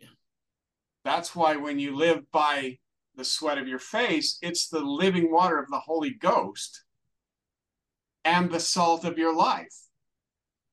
That You're makes living every day by the, with the Holy Ghost. yeah, that makes perfect sense now. Okay, so now we're going to get into another thing that happened when the Garden of Eden, when they're cast out. We probably talked about this before. There were no tools of death to kill the animal, to make the hides, to make the leather clothes that covered their nakedness. Right. So the Creator actually had to show him how to make stone tools to kill an animal. The Creator himself had to cause the first death. He killed the first animal to make the coats of skins. Because Adam partook of the fruit of the tree of knowledge, the Creator killed an animal to show him how you have to sacrifice. That's that was literally bringing death into the world.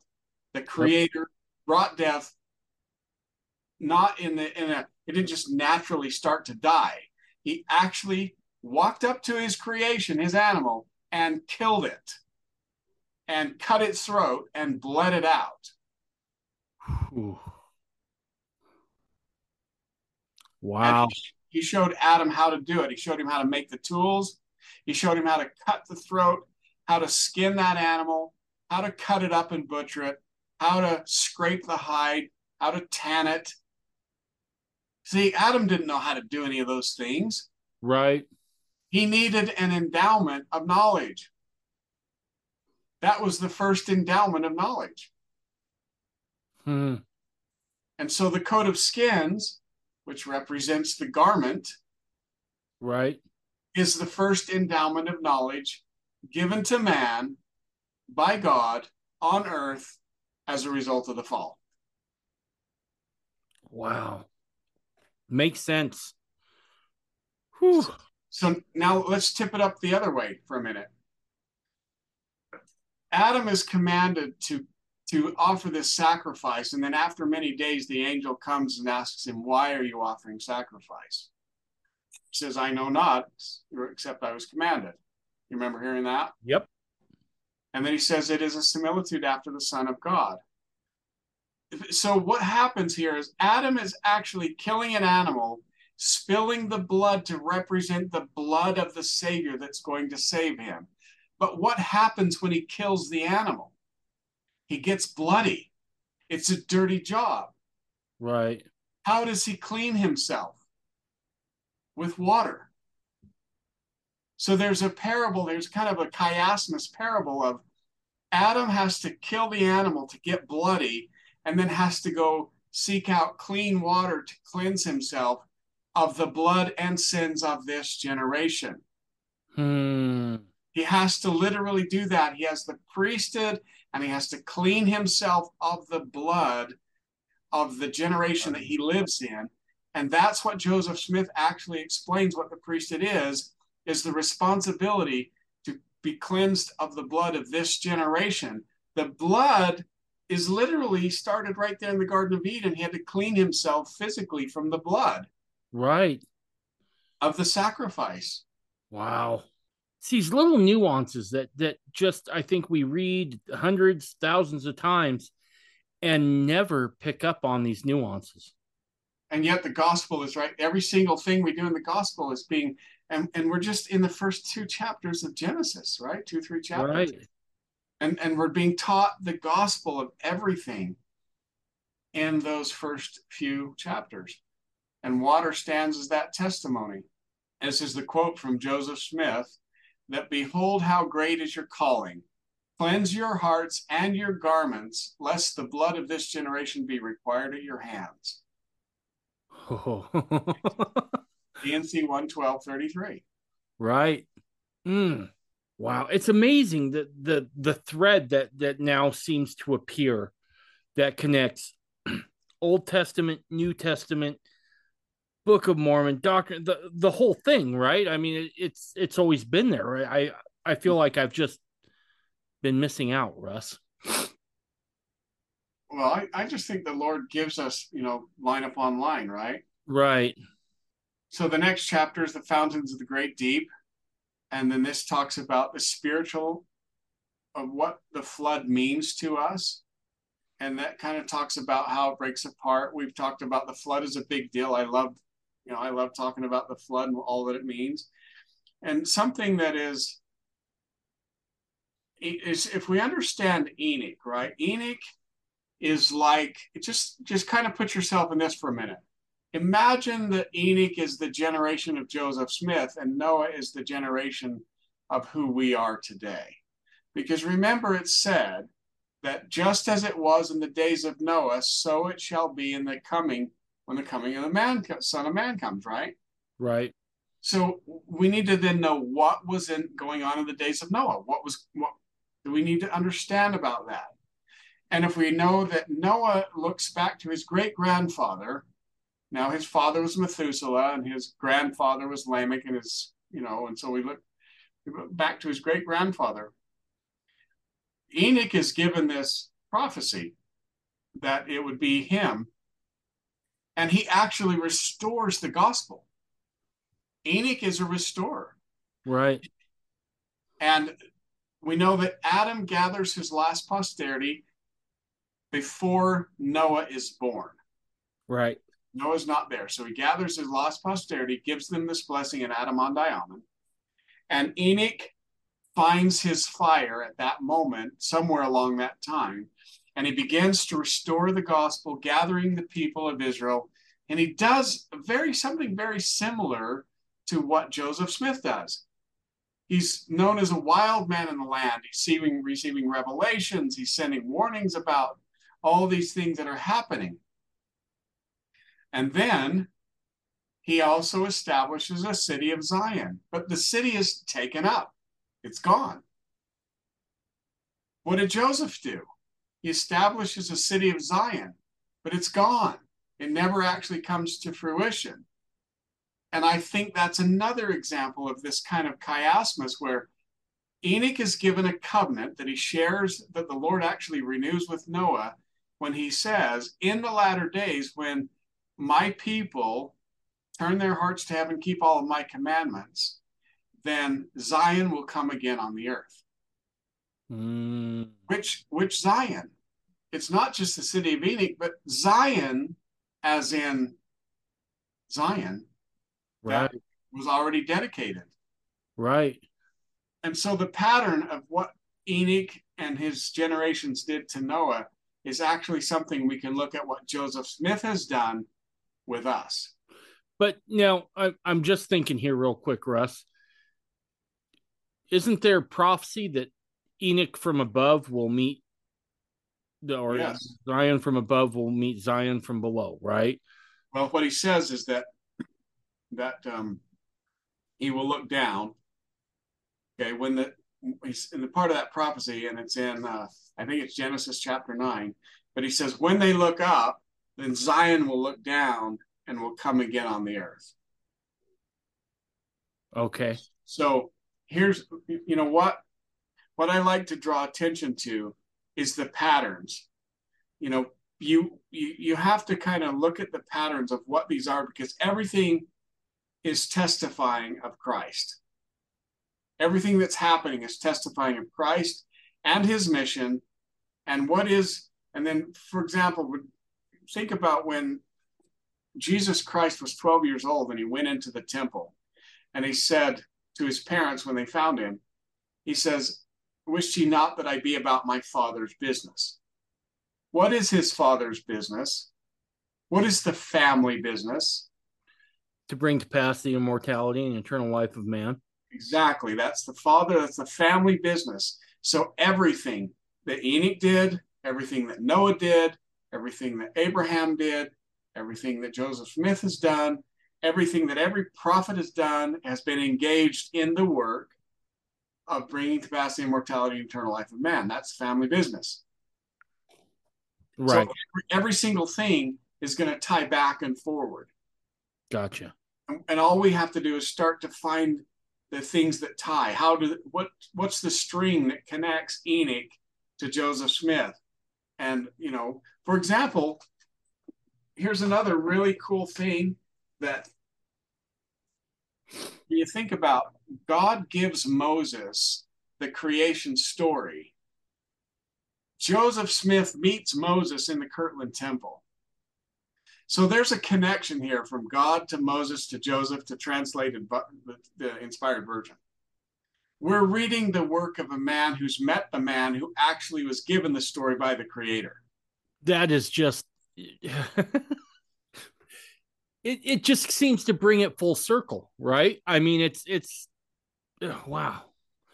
It's like the it's like the origin story and the end game all wrapped up in one. Here's a fun little thing is that if you can imagine the sound that might have happened during the flood, right? It's the second month of the year, the 17th day, according to the calendar handed down from the fathers. The earth begins to shake. Mm. Simultaneously, the sun is darkened, the sky is erupting with lightning, the crack and the boom, the roar of thunder, the earth is raging and convulsing, water is spewing explosively into the atmosphere. Nobody has ever experienced anything like this. There's never been major thunderstorms. There's never been whirlwinds. There's never been tornadoes or hurricanes. Nothing like this has ever happened on earth. And you have these instant moments of instant cold and instant wind and instant everything, right? Oh yeah, I had read. I shouldn't say read. I think I'd watched something put out by an evangelical trying to prove Noah's flood, and he describes it. And he said, "Well, based on you know how we know weather reacts today, if it came out this way, and it was, it's very similar to to kind of the model you're talking about here, where water erupts." He said you could have expected to see everything from hurricanes to earthquakes to typhoons to tornadoes in moments in moments so you went from this idyllic you know we know there was still death and that sort of thing in in the world at that point but nothing like what they saw in a split second Right. the horror that people must have felt in that moment as that all came to fruition Well, there was great fear in the ark too. The animals Mhm. were in fear, everybody, because it, it was complete darkness for 40 days. right There was complete darkness. Now, let me give you in the book I talk about this is a footnote on um, on page 76. A jet engine produces about 130 to 180 decibels. Okay. A rock concert produces between 90 and 120. Sounds that are over 80 decibels are injurious to human ears. 150 decibels can burst your eardrums. 185 decibels can actually impact your body's internal organs. Okay. okay A nuclear bomb can produce between 240 and 280 decibels. wow But the sound of the earthquakes during the flood would have been 300 or higher. jeez and Now, i the i can loudest sound ever experienced on Earth happened on August 27, 1833, when the Indonesian island of Krakatoa exploded with a noise that was estimated at 310 decibels. and, and to me that makes perfect sense. So right before covid salt lake had a pretty decent sized earthquake. I think it was 5.5 or 5.7 i was at work when it happened. I was in downtown salt lake and i was sitting in my office and i heard it before i felt it. Because at first i was like is somebody driving a truck inside this building? And then i saw a prius hopping on the road and i was like nope that's an earthquake. So i can i can kind of yeah i can see it. All right, so I'm going to skip ahead the, the uh, UM hypertherm and the different lakes because I want to get to the dividing of the Red Sea. This is the story of Moses and the Exodus, right? right there's some really cool stuff about this story. First of all, Moses himself is actually placed in an ark. So he's the deliverer that is placed in an ark. And Noah is the one who carries the people across the waters on an ark. And what is the third ark that we know of? The Ark of the Covenant. Of the Covenant, yep. So these three are actually pretty interestingly connected. Moses is actually connected because he crosses the waters to get to where he is to Pharaoh and he grows up and right. And then later, when he actually comes back and starts to lead the people out, there's there's a lot of really cool stuff here to think about. So the first miracle that is performed by God in the court of Pharaoh is the serpent. Right. What's the first thing that happened in the Garden of Eden? The serpent. Yeah. Beguiles Eve. Okay. And then if we look at the next miracle after that, it is turning the water to blood. Mm. When Christ performs his first miracle, what does he do? Turns water into wine. Exactly. So you, you're almost like seeing a mirror from Old Testament to New Testament. And it goes on to to emphasize that in the final miracle where they have to paint the posts of the doorpost with the blood of the lamb. Right. I'll come back to that in a few minutes. This thing about what you just said about, you know, the, the Old Testament and the New Testament, I was thinking the same thing with the flood, right? The earth starts out without shape and just water. Right. And it's almost like during the flood, God is saying, I got to take it back to its foundation. We'll yeah, just. The flood is an amazing creation event. Right. We'll just, we'll just take it back to where we started from, so to speak, and go forward. Cause there was, like you just said, there was darkness for 40 days, you know, and, and the Lord said it was dark and, and moved upon the waters. I find it fascinating this this idea of going back to the beginning, so to speak. Okay, so now we're talking about walking through the sea on dry ground, right? Right. Do you find it interesting that the guy who meets the creator, who writes the entire creation story, then gets to physically reproduce that. Day three of creation where the waters are gathered together and the dry land appears. And he gets to recreate it and witness the waters gathered together and the dry land appears. Oh that's so fascinating. Yeah and and i think this will speak to the miraculous nature of, of, of it a little bit more. Because i i'm going back through the old testament now. Now i've I'm past Moses a little ways, but one of the things that dawned on me as I was doing this new study of, of the Old Testament was not only was were the waters parted, but in order for Israel to cross, that ground had to have been dry, Russ. Right. It says they crossed on dry ground. Right. It's not like it's a bog, right? So we're not talking just about the waters parting and, you know, there's this pat, muddy path. It was dry ground. And I, as you were just saying, the idea of, of the dry land coming forward, you know, coming forth. It, it's just, yeah. And Moses gets to witness essentially a portion of the story that was told to him by God. Mm-hmm. Early on, you mentioned about how water was in rock, right? Right this is actually where Moses strikes the rock because right after they leave, they're they're thirsty and they don't know what to do. And so God tells Moses, Meet me at the rock of Horeb, and I will show you there. Okay, I'm going to show you forth my glory. So he actually does. He strikes the rock, it brings forth water, and that's great. Well, about two, three years later, they're now in Kadesh, which is near Jordan, and God tells Moses to go speak to the rock. So the first time is a physical ex- event, but the second time is a verbal event. He tells him to go speak to the rock. But Moses, in his frustration, says he gets so upset because the chiding of the children of Israel. And he says to them, Here now, you rebels, must we fetch you water out of this rock? Look, it's no secret that our society has become much more crude and coarse. To become and raise men and women of virtue and character is a Herculean task. To help with this, I have recently wrote and published a book. Now, back in the 1700s, Washington had a book called Rules of Civility and Decent Behavior in Company and Conversation.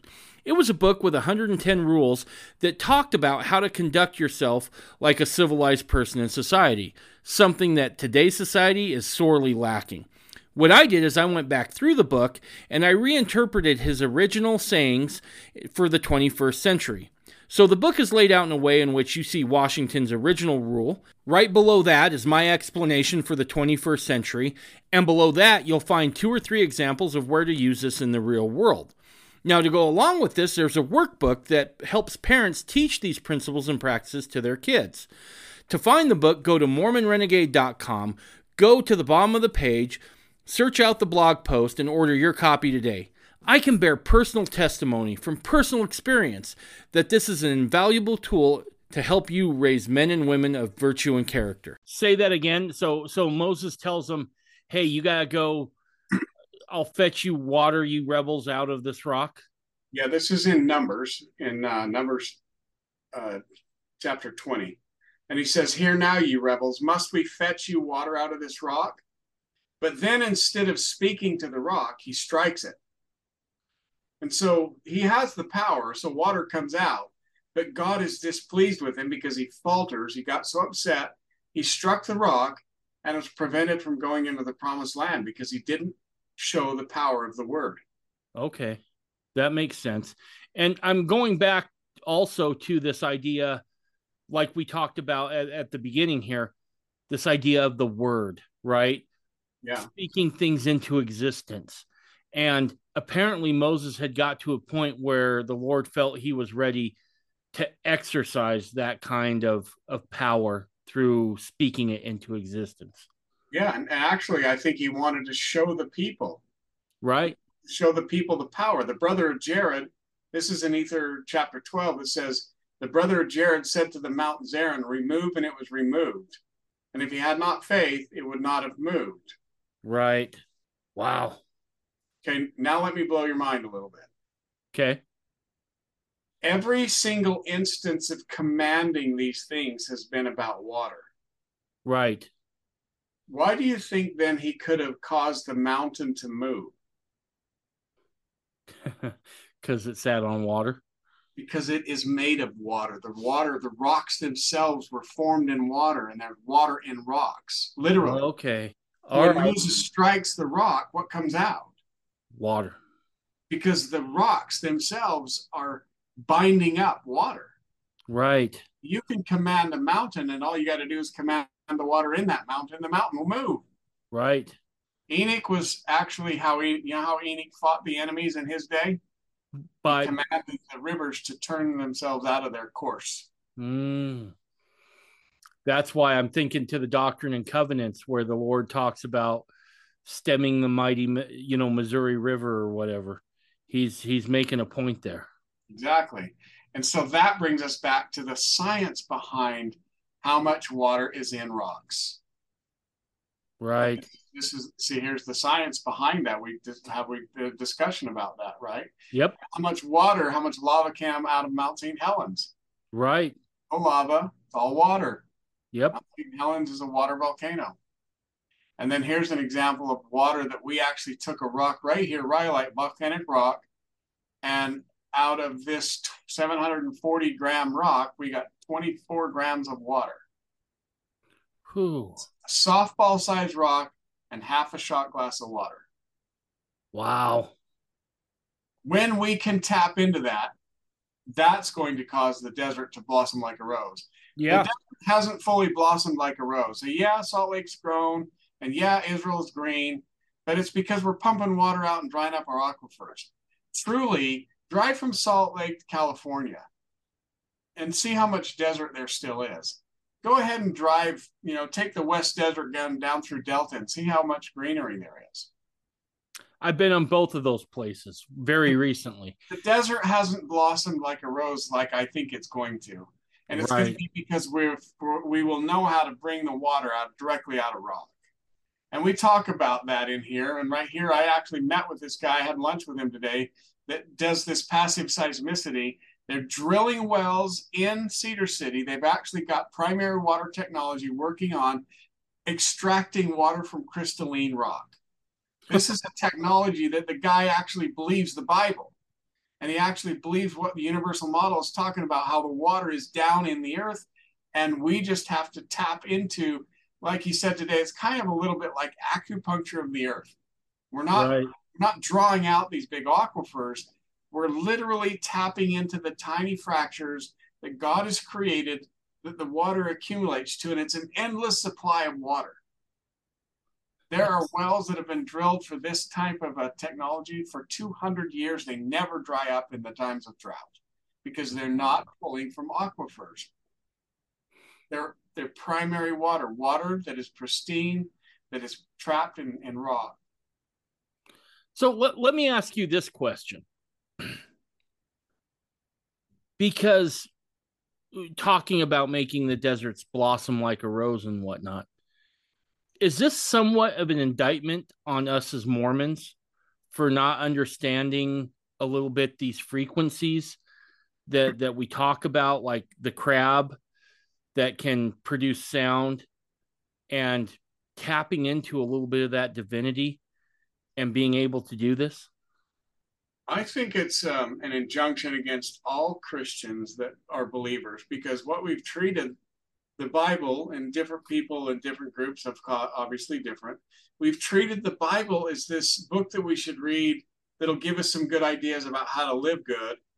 And then we go out in the world and we think that we have to go to school and leave, read secular atheistic stuff to run our businesses and to set up our farms and to, to manage our everything.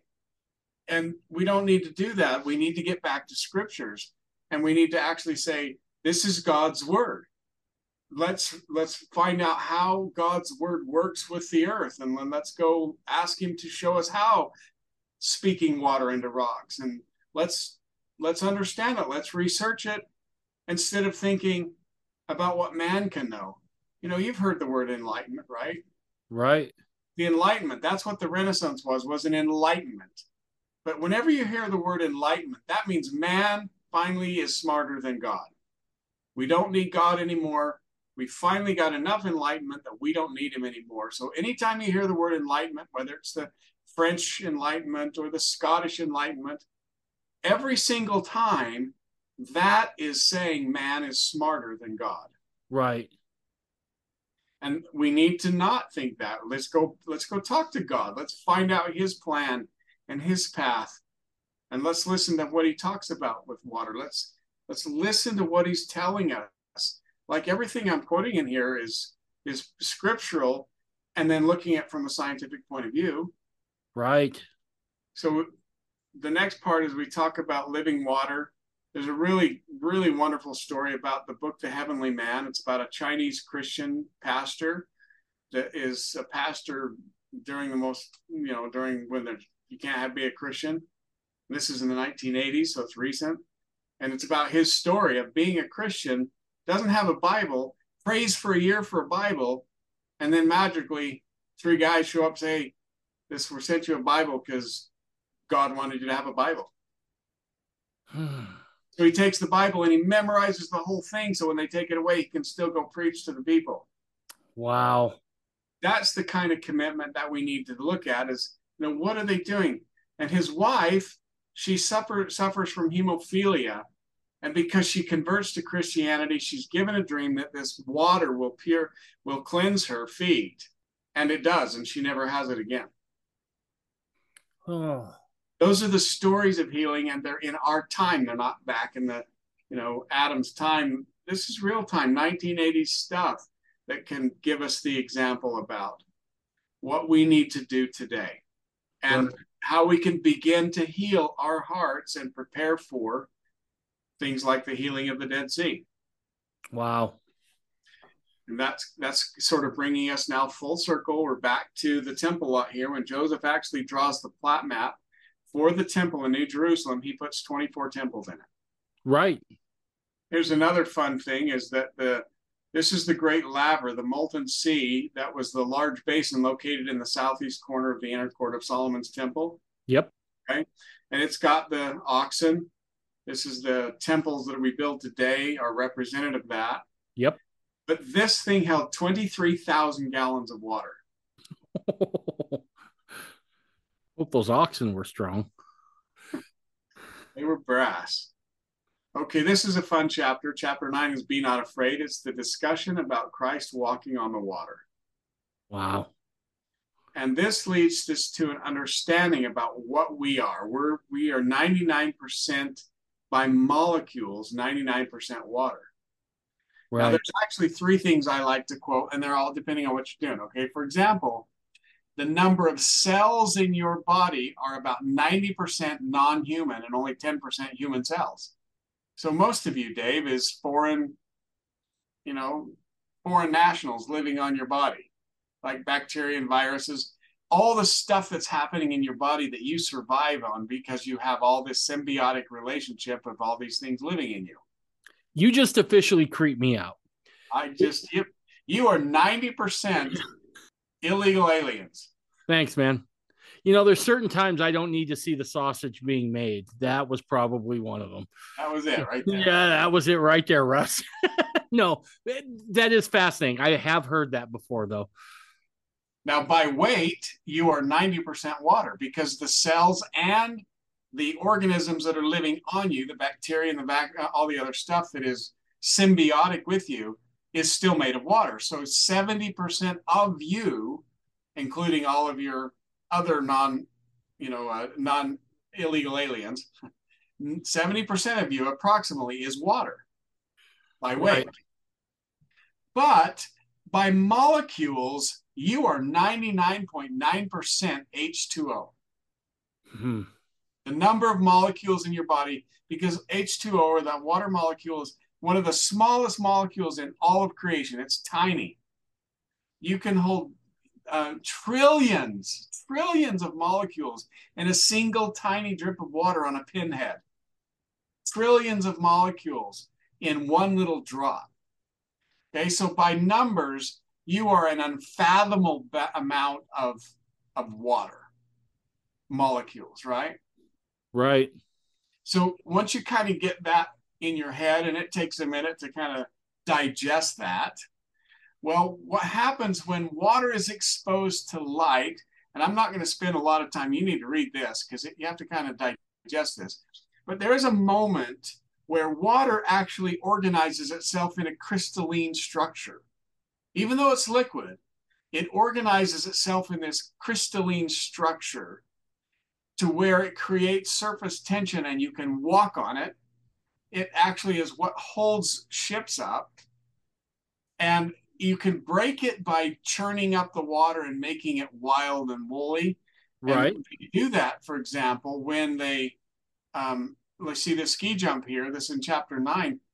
When the ski jumpers in the summer are practicing their jumps, they go down this plastic ski jump and land in a pool. But if the water is not being tur- uh, churned up, they would break their legs when they landed. Because water's like concrete when you land on it. Right unless they bubble it. And that breaks the surface tension. Okay. Surface tension is actually created because of light, infrared light. Really? So and, the so light comes in. Pure. Okay. All right. I got you. Okay, so there's a this phase of water, this and it talks to you know, I don't want to get lost in the in the weeds on this.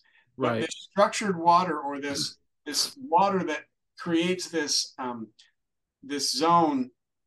They used to think it was only one or two molecules thick that created this surface tension to where it would hold something like you could float a little paper clip or something, right?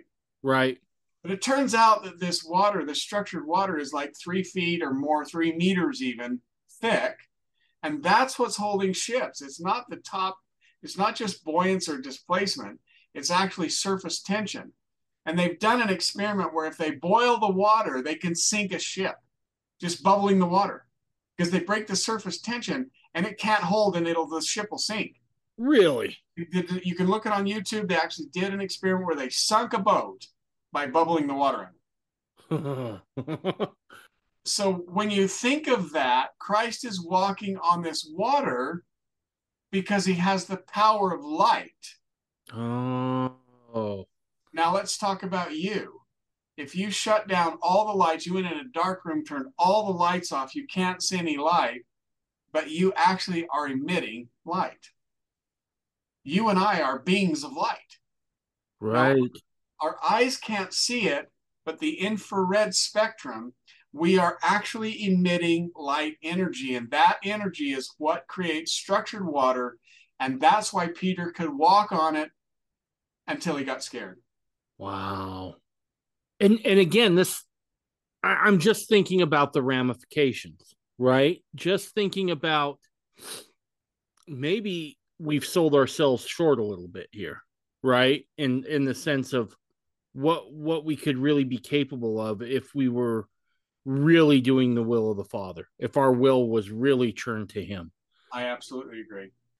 Okay, so now in chapter 10, you can see how we've kind of moved through, you know, through the gospel and now how, how uh, can rolling water remain impure? This is chapter 10. Do you know who asked that question? It's Joseph Smith, right? The Lord asked Joseph Smith. The Lord asked Joseph Smith in liberty it was when joseph was in liberty jail correct? Exactly. And so joseph is actually crying out this prayer but the lord says how long can rolling waters remain impure?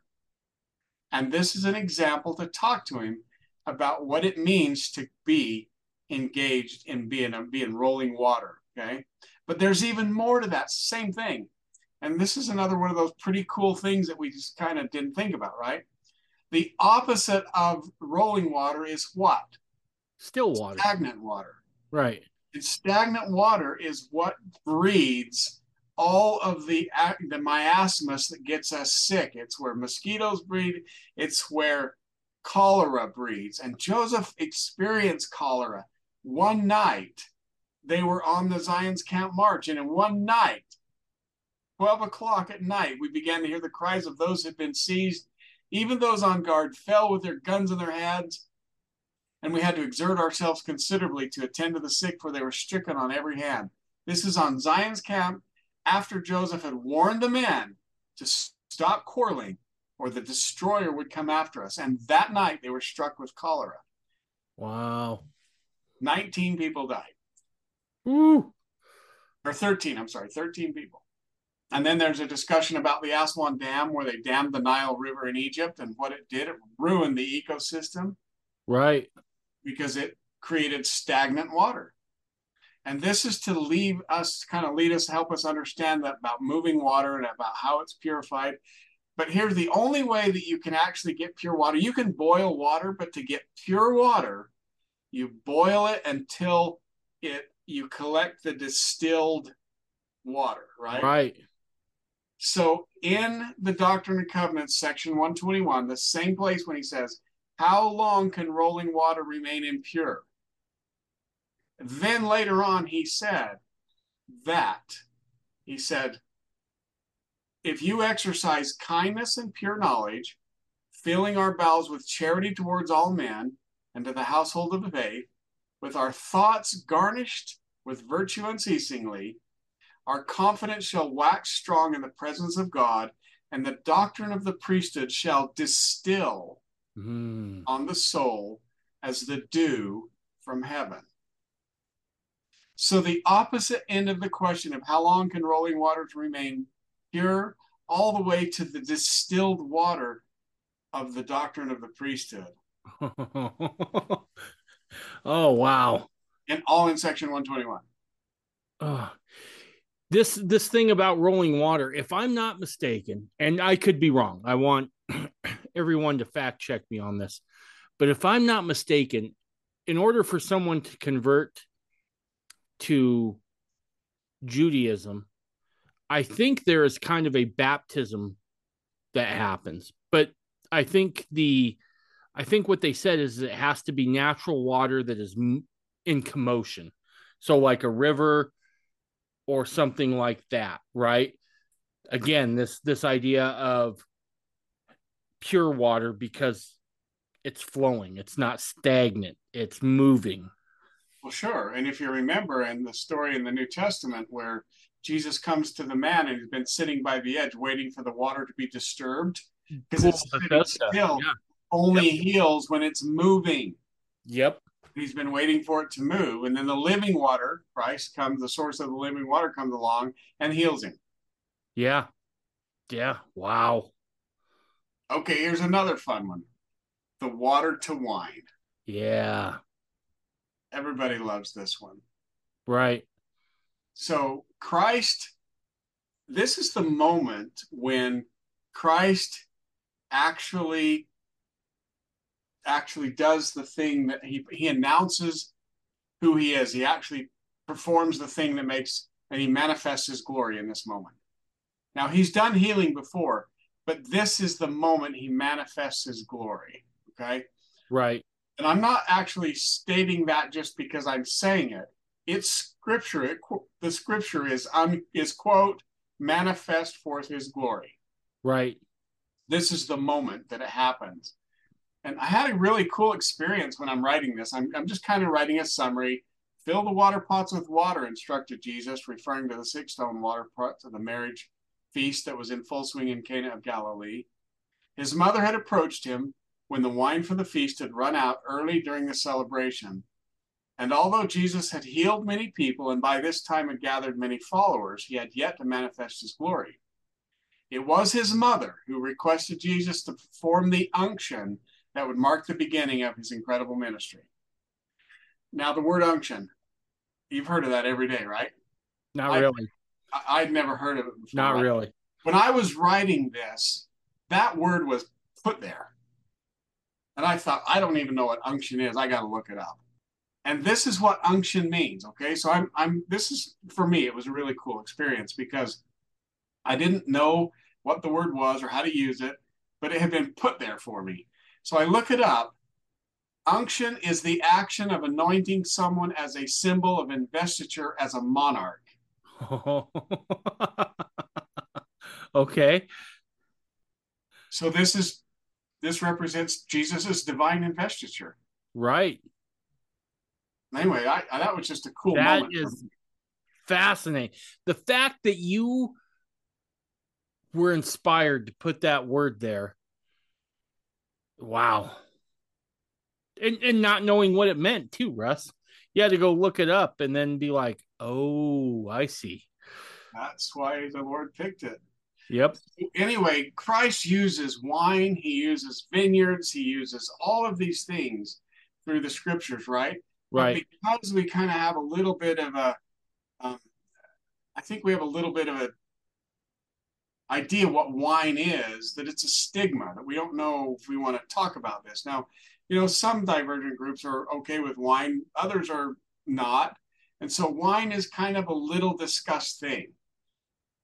But the winemaking process is the story of it's the story of, of life on earth. It's, it's salvation. And here's what I mean by that. Okay. When you think about the one time that Christ says that you should, he tells Joseph, you should have wine of your own make. Now right. think think of wine of your own make when I go through this little scenario for a minute. Okay. Okay. So wine is an expression of where it comes from.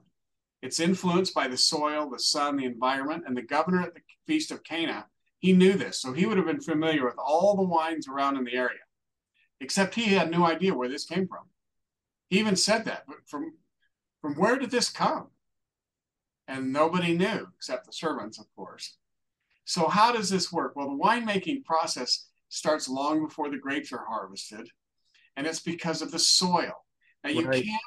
You actually have to take two to three years to prepare the soil. You have to make it living soil, and you can do that by planting grasses and legumes. Now, what did they do in the creation? Back in the creation, plants and animals are preparing the soil. Not animals, sorry. Plants, the grasses and the things are preparing the soil to become living soil. Right. So the, to have a vineyard, you actually have to prepare living soil the microbial vigor. Sunflowers can break it up so you don't have to do any tilling, no mechanical tilling. So this process of planting different crops can actually break the soil, prepare and get it ready, right? Right. And then once the soil is prepared, then it takes three years for the grapevines to grow before they can produce fruit. So you're talking five or six years before you get any fruit. It's an investment. It, it is an investment, especially in the old world. That's that's a massive investment because they don't have they don't have a lot of leisure time. A lot of them are living hand to mouth, so that's that's quite an investment. Now we read in the in the Old Testament about how when Noah came out, that he is drunk with this wine of the vineyard. That one of the first things they do is they plant a vineyard. The vineyard goes all the way through everywhere, through the whole scriptures. And in reality, young men and young women have to establish their roots in soil prepared for them to grow too, right?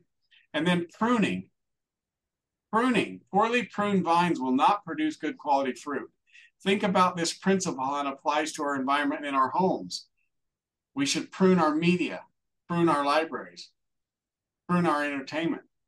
Right. Anyway, so once the soil and the vines break first, they burst with vigor and they and they finally set. There's a period called veraison, and that's when the beauty of the grape is revealed. That's when everything turns. Now, here's what's interesting harvest has to be done by hand, so you don't bruise the grape. Okay. And you have to carefully, even though you're going to go crush it, right? Right. So is a living substance requiring carefully maintained heat and pressure to fully properly develop. Too much heat, too little heat, and you're ruined. Maybe even in your own life. If you have too much pressure heat, what happens? We give up. Right.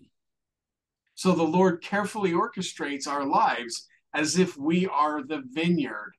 And he refers to us in the vineyard sense. And he's mm-hmm. carefully curating this. And these challenges and trials of heat and cold and things are perfectly balanced to bring us to our best selves.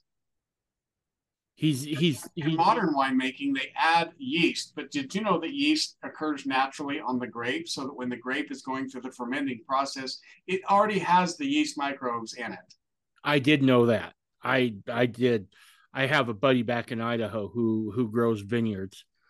But yeah, he was he was telling me about that. This this parable so to speak where the Lord has to apply just the right amount of heat, just the right amount of pressure in order to extract the best from us. I think that's something that, to be quite honest, sometimes it it sucks in the moment, right? Because it could feel like our whole world is crashing around us. And it's so hard to remember, but in those moments, I think we got to go back to God and, and just ask, what what is it you're trying to get from me? what am I trying to what what do I need to learn here? I love the analogy. This next sentence is you know, and, and this is probably my favorite sentence in the whole book for me, if I can have one of my own writing. Oh, absolutely. And it's this the wine press is an important symbol of the gospel of Jesus Christ and of his life.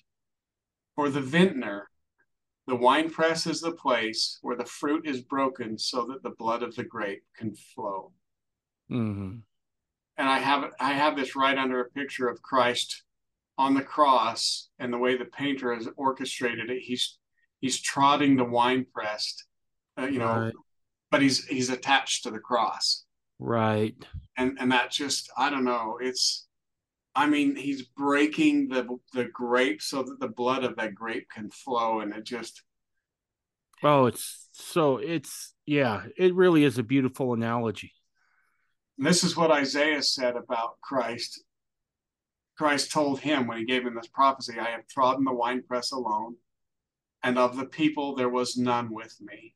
And then he reiterated this to the prophet Joseph Smith, speaking of the last days. He said, these are they who are cast down to hell and suffer the wrath of Almighty God until the fullness of times, when Christ shall have subdued all his enemies under his feet and shall have perfected his work.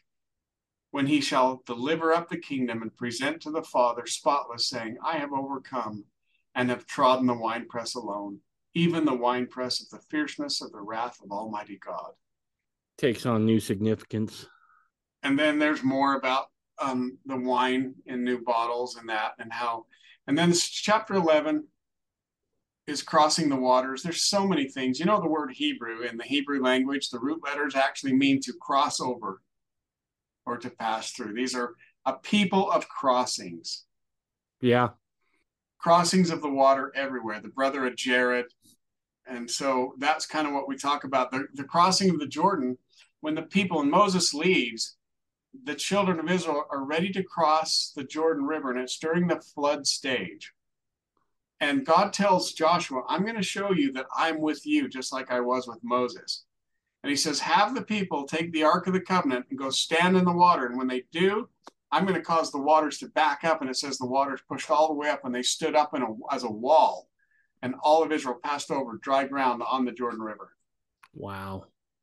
Now, the Jordan River is kind of smallish if you look at pictures today, but this is flood stage before they took all the water to irrigate the land. Right. This is this is a big river. Yeah. This is a big enough river that this is when Elijah crosses it. Now Elijah does the same thing. Elijah strikes the water, the water backs up, and Elisha and Elijah walk across it. And then Elijah's taken up in the chariot of fire, and Elisha picks up the thing and he walks back and he strikes the river. It parts and he walks across it. oh, it's so cool. Um, I have a story about the crossing of the Atlantic, about Christopher Columbus, his story, and about when he was on board and how he's actually standing there. About, and it's a beautiful story because um, it, he is part of the restoration. Oh, absolutely. And to, and to see that, I, I'm reading actually in Journal of Discourses when Orson Hyde speaks to the saints in 1854 and he's telling the saints that it was Moroni that guided Columbus to America. Yep. Yep. I've read that many times. I'm sitting there looking for this because I'm reading the journals one Sunday. And just as I'm sitting there, I move and this rainbow strikes across the actual page where that passage is. And I had to have my daughter quick take a picture. That's why it's in the book right there. Oh, that is, dude, that is such a, a, a tender mercy of confirmation. It, right? It just, absolutely was. Just just those little things. Uh, I'll I'll tell you what. I'll I'll share something that happened fairly similar to me just while I was on vacation. I was of again of all places in Disneyland. And it was our last day and I'll be honest with you. We talked about a little bit before we started recording. I've been nervous about this presentation I'm going to give at the Torah conference. And I thought, well, maybe I should do it on something else. Maybe I need to to to maybe call Joshua and be like, "Hey man, I, I maybe we I should change this up."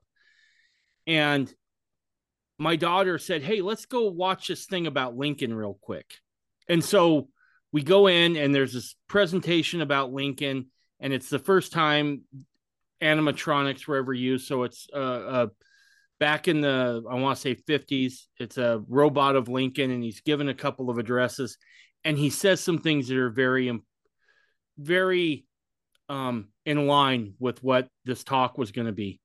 And then we stepped out, and as we stepped out, they were, excuse me, they were doing the changing of, they were taking down the flag for the evening, and they had everyone there, and they, you know, sang the national anthem and it was just kind of like your rainbow on the page. It was just that tender mercy, like, no, you're you're good. You keep going, and just those little tender tender mercies do so much for us. I think as as we're trying to do what's right.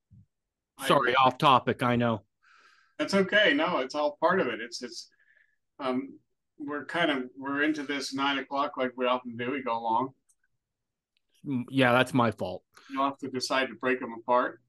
But um, you know, one of the most important parts of crossing, and I talk a lot about there. I there are things that you'll learn about the Mayflower, the Pilgrims, about Christ, about the crossing of the Delaware by Washington. There are things you're going to learn, even if you know that story. That I'm pretty sure there's some little pieces that you probably didn't know.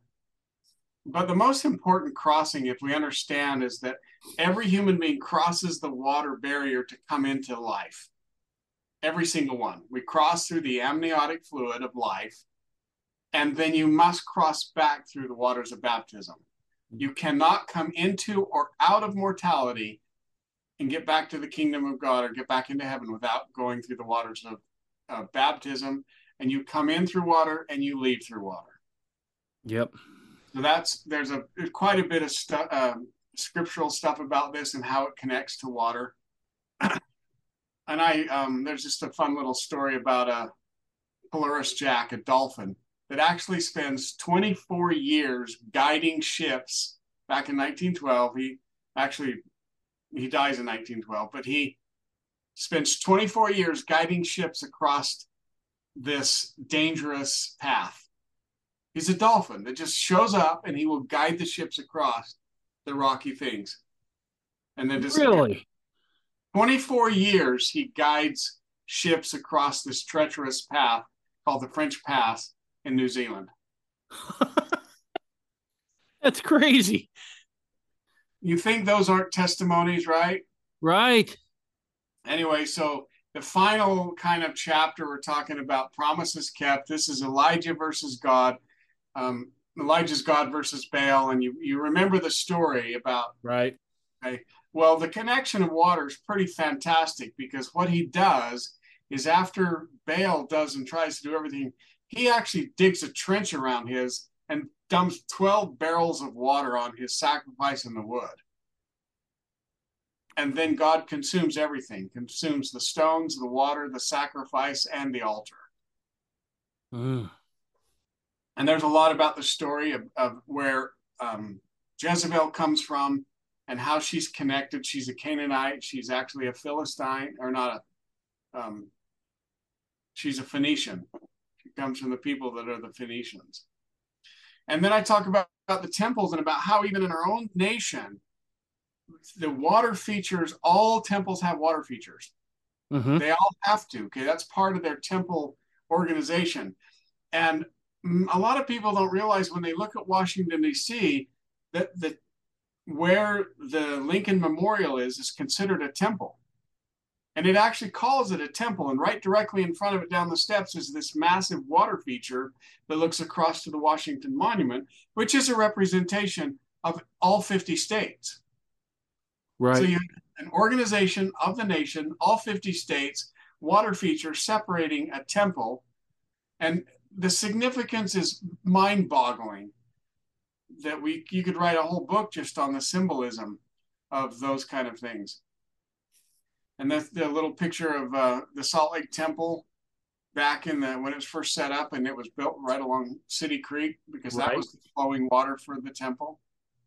And then it kind of ends with this discussion about your choice, about the irreducible complexity of all of the biological systems and God's systems, and about how every single thing testifies of Christ and water. And my last kind of a favorite story to, is, is to talk about there's a flower. It's called the skeleton flower, and it's thin and it's white. But when it rains, when it's wet by water, it turns absolutely transparent clear Holy cow. it's it's its own little testimony when isaiah he talks about the snow and did you know that for example all crystals of snow are not white they're clear? Right. Yep. individual crystals are clear. And so when isaiah says the lord's poetry to isaiah he says come now and let us reason together saith the lord. Though your sins be as scarlet they shall be white as snow. So and and then later he says with his living water he washes away sins and says wash me i shall be whiter than snow now when you take all of the individual snowflakes imagine that you and i and every other per- person together is these individual snowflakes that alone we're transparent almost unseeable but when we come together we reflect the whole trans the, Right. the entire it's white because we're reflecting all of the colors of the rainbow right the full Right.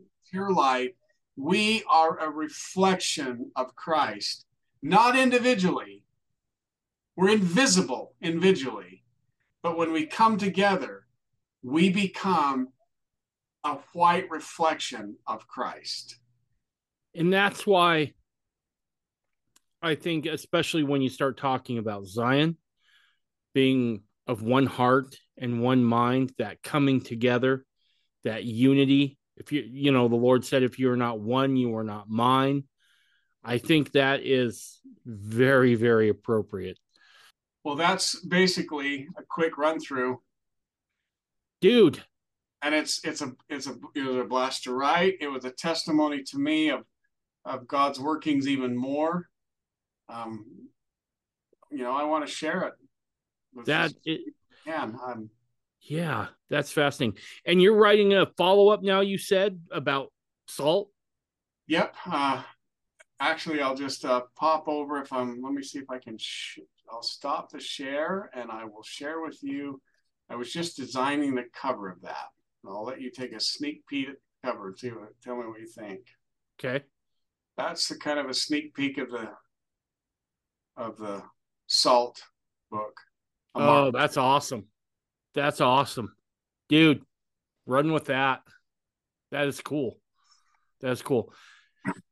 Now, real quick, tell me about the uh the other book that you have that just went to to press on uh the five books of Moses.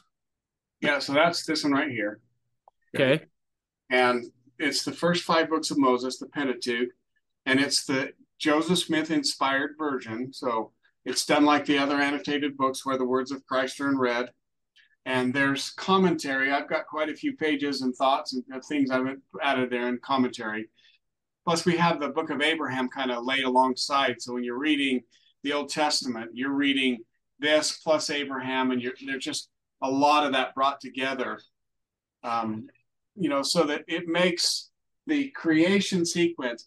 Now, here's the thing a lot of times you don't realize this, but the Book of Mormon is a salvation document. Okay. In other words, everything in it is about salvation only. Right. The Covenants is an exaltation document. Yep.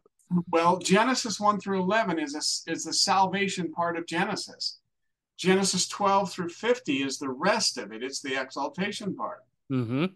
That's because starting with Genesis 12 is the story of Abraham. And so Abraham, Isaac, Jacob, and Joseph and then all of the people that lead up to the point where the, they have to leave these are the steps that lead us to literally the steps of exaltation. Right. So the gospel the fullness of the gospel is in genesis. And by looking at this um, you'll be amazed at how much the lord is speaking in exodus and deuteronomy and numbers and leviticus. That book is actually probably about 70% read all the words in the Old Testament is by far more words of directly from Christ than not. It's right. it is it is truly a book of Christ. And we're just excited. We just sent that off to the printer. I suppose it'll be here probably in the fall. We're doing pre-orders right now. Right now they're only it's um we're pre-ordering for uh $49. That's not bad at all. No. That's not bad at all do me a favor when that thing is ready to be when it's out right when the copies start going out let's you and i get back together and talk about that and then maybe another episode on on the book about salt. Because if we just covered that kind of deep doctrine about water i'm super fascinated about salt because that comes up a lot in in scripture and the lord's parables well, I appreciate you taking the time. And yeah. you know, right now we have the the inspired version. If you're anybody wants the inspired version, that's available. I really can't tell you enough. Read the inspired version. Yeah. And you can get that on our website, trueseekersfoundation.com. And that's where all the books are too, right, Russ? In the water book, all the annotated books. So dude, I I want to second that. I mean, it it's pretty much like when I do my scripture study now, it's the it's my go-to for the old new testament is is the inspired version. Sure. Um it, it I I just I, I know it sounds kind of sacrilege until you read it yourself, but there is so much that is restored in the inspired version of the Bible. Right. Um to me I feel like with with the Book of Mormon I think Joseph comes through as a prophet the most. And the Doctrine and Covenants. But when he dives back into the Bible, I really feel like you see Joseph's seership on full display because now he's going back, as it were, and cleaning up all those things, making sure that those plain and precious parts have been restored. and that's a great point. A it, point. it it absolutely it has changed how I view and study the Bible 100%. 100%. I can't recommend it enough to everybody. Get yourself an inspired version because it will absolutely deepen your understanding and your appreciation of the gospel. For sure. Dude, you hey, do such great. It has. You do such great work. My mind is always blown. Like I feel like I need to sit here with a with a roll of duct tape right before we get going because I know I'm going to have to use it to put all the pieces back together. Yeah. But it is it is always such a pleasure to talk with you, Russ. Good to talk to you too. Let's do it again. See you, brother. See ya. See ya.